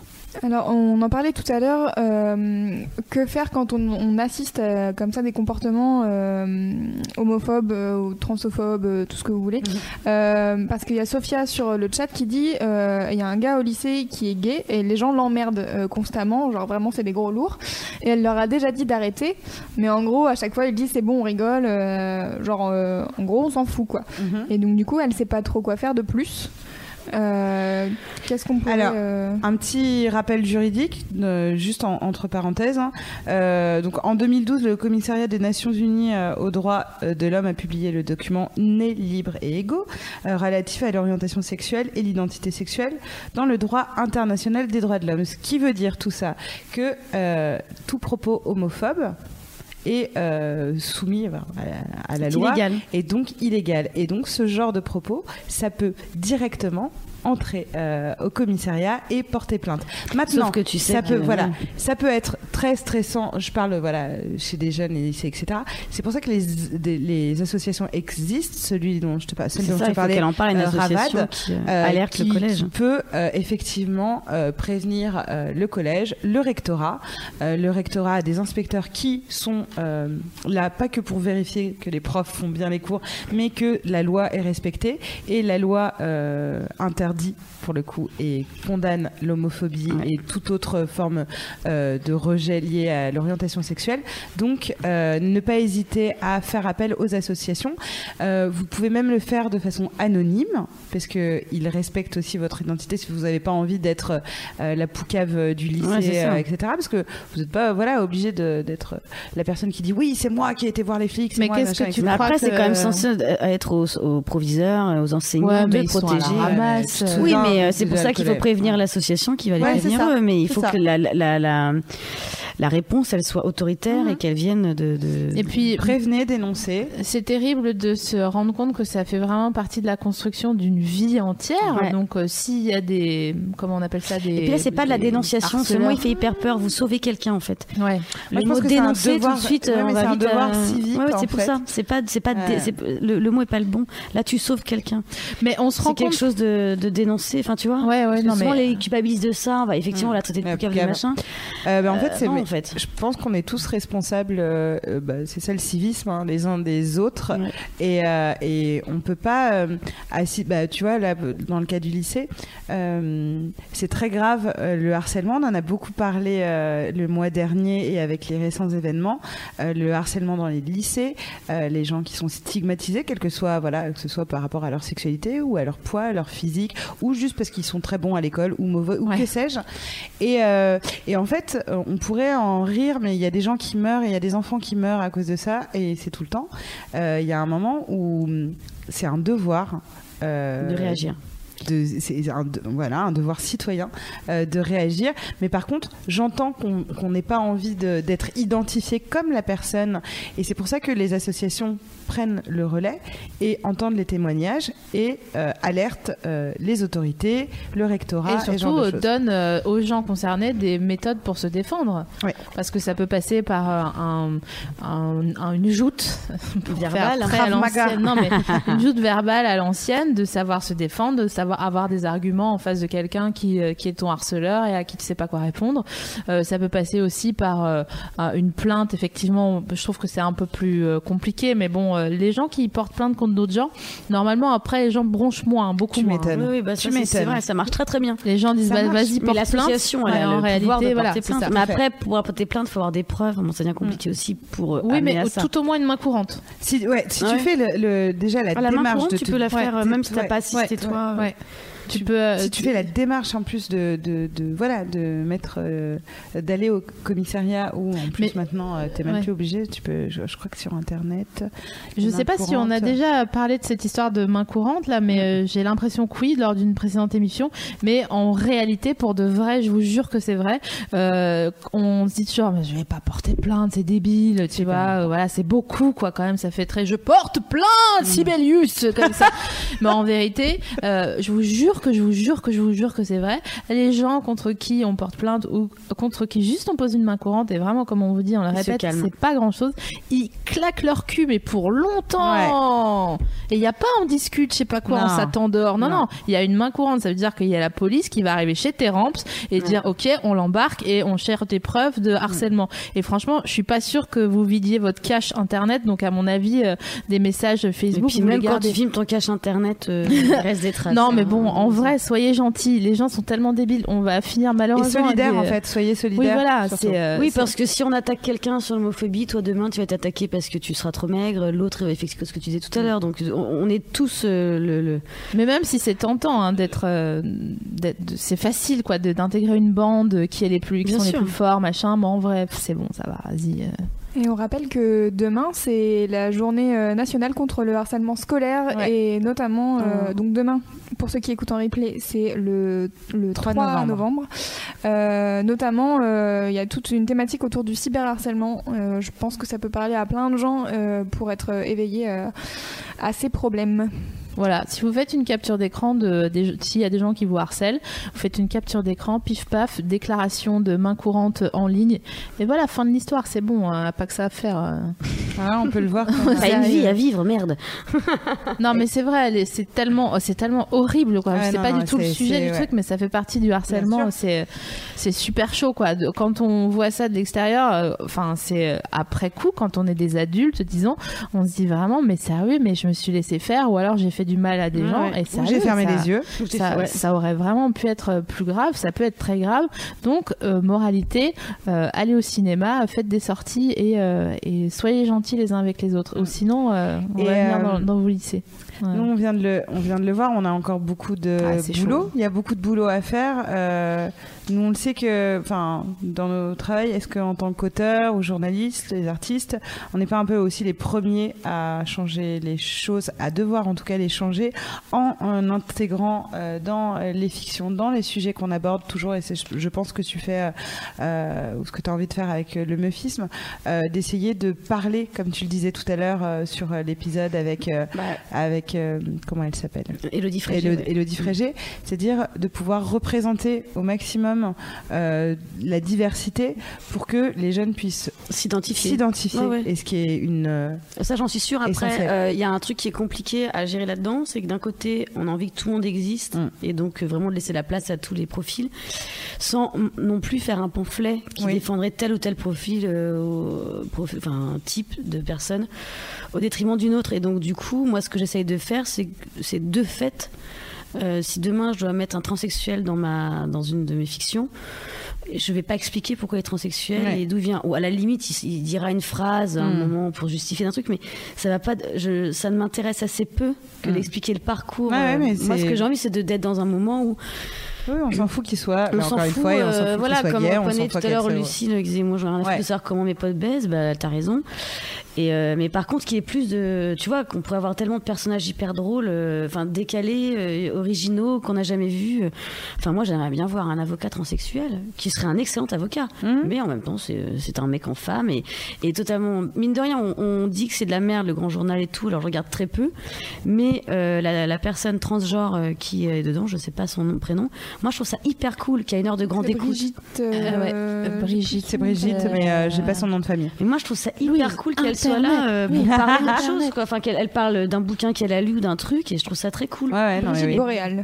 Boréal, ben, exactement. pour elle a un trop stylé. Elle a l'air trop sympa en plus. Et- Mais, euh, mais je, je trouve que c'est comme ça que ça commence. Et mine de rien, le beau-père bon, de Kim Kardashian. Non, mais c'est comme ça que ça commence petit à petit. Oui, bien sûr, mais il y a- un euh, phénomène. Malheureusement, on peut pas nier que dans les médias français, Ah en tout cas, est-ce que euh, ça a été un ressort euh, de voilà, bien c'est sûr, c'est euh, relou. On dit ah non, mais vas-y, viens, on est dans 10 C'est ans. mais à chaque chose, malheur euh, est bon. Et du coup, faut voir le, c'est vrai. le- le- en en attendant, elle est quand même à une heure, entre guillemets, de grande C'est écoute. ça, hein, et on je crois qu'il ah, se casse la gueule ouais, au niveau machin, des, des- ouais. des audiences. Mais ouais, une heure de moyenne. Mais tu vois, quand tu vois le beau-père de Kim Kardashian, qui est la meuf la plus suivie sur les réseaux sociaux, qui euh, change de sexe, on les aime, on les aime pas, on en a rien à foutre. En attendant, on, adore a les un Kardashian. transsexuel qui est. euh, On a une grande fan euh, des qui a une audience de dingue ce mec et moi à c'est- chaque fois que je vois parler ou cette meuf du coup ouais du coup Ah, excusez-moi je me Non, mais c'est. et, à chaque fois quand je l'entends parler donc elle je, trouve cool Euh, c'est intéressante et enfin tu vois c'est euh, Elle dit c'est très dur d'être une femme. euh, c'est pas que je regrette, mais euh, limite parce qu'elle euh, se rend compte de. Elle galère de- Bah, au de- quotidien. bah, d'être une femme Kardashian Ouais. du coup avec Ouais, euh, ouais, l'image oui, oui, que ça ça. parce qu'il y a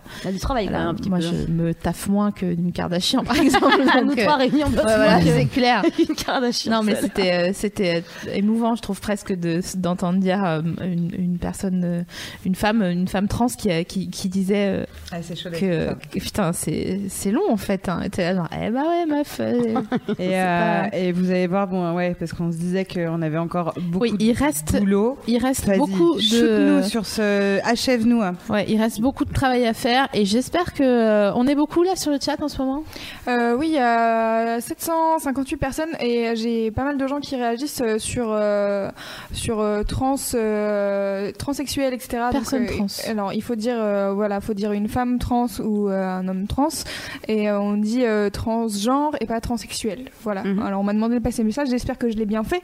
Si ce n'est pas le cas, n'hésitez pas à me reprendre parce que c'est important. Voilà. Oui. En effet, je crois que le message est passé. Donc, SML. pourquoi c'est important de ne pas lâcher l'affaire Pourquoi vous avez envie que- de mourir tout de suite Ouais, c'est chaud. On était vraiment pas bien tout à l'heure. Attention, c'est parti. Je suis vraiment dans le malheur. Heureusement qu'on est assise parce que là, c'est vraiment pas des bonnes nouvelles. 52% des Français trouvent choquant qu'un homosexuel soit professeur dans le collège de leur enfant. 47% affirment qu'ils ne le seront pas. Hein? Qu'ils seront pas, euh, que leur enfant ne sera pas, euh, ah, qu'ils seront pas choqués. D'accord. Donc, euh, j'en fais 1% qui sait pas Ne se 52%. prononce pas. euh, veux dire, du coup, que les 52 à la fois. Enfin, de quoi? Non, je disais qu'à chaque fois, les premières, c'était euh, euh, le deuxième chiffre, Ah oui, oui, c'est les autres. Voilà, Ok. c'est ça. 52% des Français trouvent choquant qu'un homosexuel soit président de la République. hein? Voilà, et donc 46% affirment qu'ils ne seraient pas choqués qu'un homosexuel. Non, mais c'est hallucinant, c'est carrément. Je ne comprends même pas pourquoi ce sondage a été euh, demandé. Bon, euh, bref, c'est Oui, déjà, rien que ça. Mais t'as Ah, raison, si, si, c'est ça qui est choquant. Oui, ce, mais. ce- ce sondage, c'était euh, justement euh, pour euh, parler de l'homophobie euh, latente. euh, et donc, Ouais. euh, ils ont posé des questions de est-ce que vous seriez choqué, est-ce que vous seriez pas choqué. Et Le pour dernier terminer, est pas mal aussi. hein. Euh, alors c'est, euh, on va dire une, euh, on va faire les nouveaux air guillemets qu'on a décidé ce soir, une bonne nouvelle. Euh, euh, Aujourd'hui, enfin en 1997, 23% euh, des gens interrogés considèrent que l'homosexualité est une maladie que l'on doit guérir. Combien? 23% Ouais, et ils étaient 42% en 1973. Et, Ah, il y a eu un progrès alors. Ouais, il y a eu un petit progrès, ma foi. Mhm. Voilà. Je Bah, ça veut dire qu'à ce rythme-là, peut-être que dans 30 ans, cette question est réglée. Et qu'on parlera de la sécurité des chats. Elle, elle sort d'où cette étude euh Ah, euh, je, mettrai, je, mets- je mettrai les liens, c'était sur. euh, c'est une étude, alors attends, attends, c'est une étude de 2008. euh, je- ma- la meuf du CDI, elle est écroulée avec un donut dans la bouche. Euh, je, je mettrai dans les commentaires. Ok. N'y a pas de souci. Euh, bon, alors, ce qu'on se disait tout à l'heure, hein, hétéro ou pas, on a, je pense, un, tous un, un devoir civique d'éducation, justement, à la différence. Et à commencer par, euh, c'est con, hein, mais nous, en tant que euh, consommateurs et utilisateurs du web, à comm- commencer par dénoncer tout ce qui est de l'ordre de l'incitation à la haine et à l'homophobie. Donc, à signaler les pages. J'en ai, je l'ai fait deux fois Ah ouais. aujourd'hui. Euh, notamment Facebook, euh, non à, à signaler en fait ça aussi il faudrait que, que je partage le lien sur comment on signale les pages il y a un outil très pratique où qui met en surbrillance euh, euh, un lien Mhm. euh, vers euh, un article qui envoie directement euh, ce rapport à une association Ah qui analyse Qui- tout Ah. et après qui envoie euh, euh, aux autorités euh, les mauvais sites c'est un petit widget installé D'accord. ouais. Un widget Jones. Faut rigoler, hein, c'est pas facile. Faut hein. rigoler. Faut rigoler. Euh, donc, euh, donc on signale les pages, les tweets, etc. hein. C'est c'est- c'est vrai que ça prend un peu de temps, mais, euh, mais c'est bien. Euh, de, les signaler parce qu'elles ferment en fait et c'est intéressant c'est ça qu'on veut. Euh, je vous ai fait le petit rappel euh, euh, juridique justement sur le fait enfin sur les droits de l'homme hein, et donc de, de respecter l'orientation sexuelle et l'identité sexuelle. Donc ça c'est hyper important. Il y a autre une autre Oui, il y a aussi la charte des droits fondamentaux de l'Union européenne qui interdit euh, toutes les discriminations, y compris fondées sur l'or- l'orientation sexuelle. Et cette interdiction est également inscrite dans certaines législations nationales, comme par exemple dans la Constitution de l'Afrique du Sud. ça c'est classe C'est surprenant. ouais. Ah oui? Parce que je pensais qu'ils étaient Ah vraiment bah, hardcore euh, en Afrique bah du ouais. Sud. Mais voilà, donc euh, bravo à vous les gars et j'espère qu'on arrivera aussi à. Ouais. C'était pas une, une émission. euh, Alors, on arrive hein. justement On a la note de Ah, fin et non, l'info non, non, mais non, mais vous inquiétez pas, vous inquiétez pas, c'est prévu. Parce que justement, on arrive sur euh, la fin de l'émission. Euh, c'est vrai qu'aujourd'hui, on a abordé, mais c'est normal. Désolée euh, Sophie, hein, euh, quoi. Euh, mais on va terminer, tu sais quoi, euh, en se disant, enfin sur un truc positif, parce qu'on a toujours envie de se dire ça, euh, à se dire que euh, venez, euh, on s'aime, euh, venez, on baise euh, avec qui on veut, Quand ou on pas, veut. et surtout ou Ouais. pas, parce que c'est c'est pas une, il y en a- Pas une on obligation. injonction. Oui, parce qu'on du coup, on n'a avant. pas parlé. On a, euh, on, on a évoqué des- les, les asexuels ouais. parce qu'on veut toujours s'en faire une par Ouais, ça fait au moins un an. qu'on Euh, faire veut, on veut s'en faire une émission euh, à, à nous, à, à- Un spécial, voilà, euh, ouais. spécial parce qu'effectivement, comme on parle beaucoup de sexualité dans l'émission, forcément, euh, on veut pas non plus, non plus tomber dans l'injonction à avoir une vie Mhm. sexuelle. Oui, bien sûr. Absolument, donc c'est important. Euh, nous, on a envie de, de vous dire, euh, surtout pour euh, les plus jeunes, parce que c'est eux qui sont plus confrontés euh, à la dépression et, euh, et au suicide euh, que les plus âgés qui font des coming out, de surtout pas rester tout seul. Nous, c'est con, hein, mais on fait aussi cette, cette émission pour, pour se dire, eh viens, euh, euh, on vous tend aussi la main de ce côté-là. On essaie vraiment de, de répondre dès qu'on peut. D'ailleurs, à tout app- appel de détresse. d'ailleurs, on est hyper fiers de vous. Ouais, vrai. Vous êtes super. Non, Ouais, mais c'est vrai. Franchement, On a- tous les très bons- gens ouais. qui nous écrivent, euh, On qui les nous suivent sur Twitter, qui nous envoient des messages euh, sur Facebook ou quoi, ils sont tous super. euh, Tout le monde est gentil. euh, Il y a des gens qui sont avec tous en vacances. Il y a des gens qui sont en panique euh, et puis qui, qui arrivent à l'exprimer. Donc n'hésitez pas à le faire, même si vous l'exprimez mal. Ah, que ça sorte. quel Que soit le message, qu'il soit positif ou négatif, on vous trouve super. C'est hyper construit. Moi, j'adore. J'ai l'impression d'être dans une mini société hyper intelligente. Donc, intelligents. euh, carrément, ça me fait plaisir, quoi. Voilà. Et, euh, n'hésitez pas, vous, après, de votre euh, côté, à attendre euh, justement la main aux gens qui, à votre sens, ont peut-être besoin de parler ou euh, qui viennent vers vous justement pour vous parler. Et euh, bah, déjà, ne pas participer euh, en fermant les yeux à, genre, justement, ce qu'on se disait tout à l'heure, un harcèlement ou une stigmatisation, une mise au banc de quelqu'un qui n'a pas une orientation sexuelle comme la vôtre et plus globalement qui ne vous ressemble pas, puisque pour moi fermer les yeux c'est aussi participer. On peut tous aller de l'avant si on se donne les mains. On, est, on est en mode kumbaya. Hein. Je pense que quelqu'un va sortir une guitare et, euh, et voilà. Euh, on vous fait plein de bisous. Euh, on a le thème de la prochaine émission. Ah oui, exactement. Oui. La- le thème de la prochaine émission sera Je sais quoi faire là. la jalousie. Oh. Voilà. Donc euh, retrouvez-nous le c'est toujours le 22. même cirque à la fin. Le 22. Le 22. Le 22. Le 22 novembre. Le 22 novembre, nous parlerons de jalousie avec Voilà. un invité mystère qui est super. Merci Sophie d'avoir été avec, Avec nous ce soir. J'espère que j'ai pas dit trop de bêtises. Ah non. non. C'était super de t'avoir, on est très contente. Et Bah, merci. bisous à tous et merci beaucoup Des. Louise. Merci, de rien, Louise. il y a Merci, plein de gens qui vous disent qu'ils vous aiment et qui Ah. ont fait du très bon travail. Ah, Ah, nous c'est vrai, oh là là, qu'est-ce qu'on vous aime. Franchement, c'est du, du chamallow à mon cœur, là. Oui. C'est génial. On va aller boire, euh, bon, on va aller. à votre santé. Pas du tout, enfin. Qu'est-ce que c'est que ce l'air de On va aller réviser à votre santé, Oui, pardon. Oui, oui, voilà. Merci beaucoup de nous suivre, c'est charmé, ça nous fait hyper plaisir. Continuez à nous envoyer euh, des choses sur euh, Salut l'émission, tout en majuscule sur Twitter, sur le Facebook de l'émission ou sur euh, le chat, euh, le forum Mademoiselle.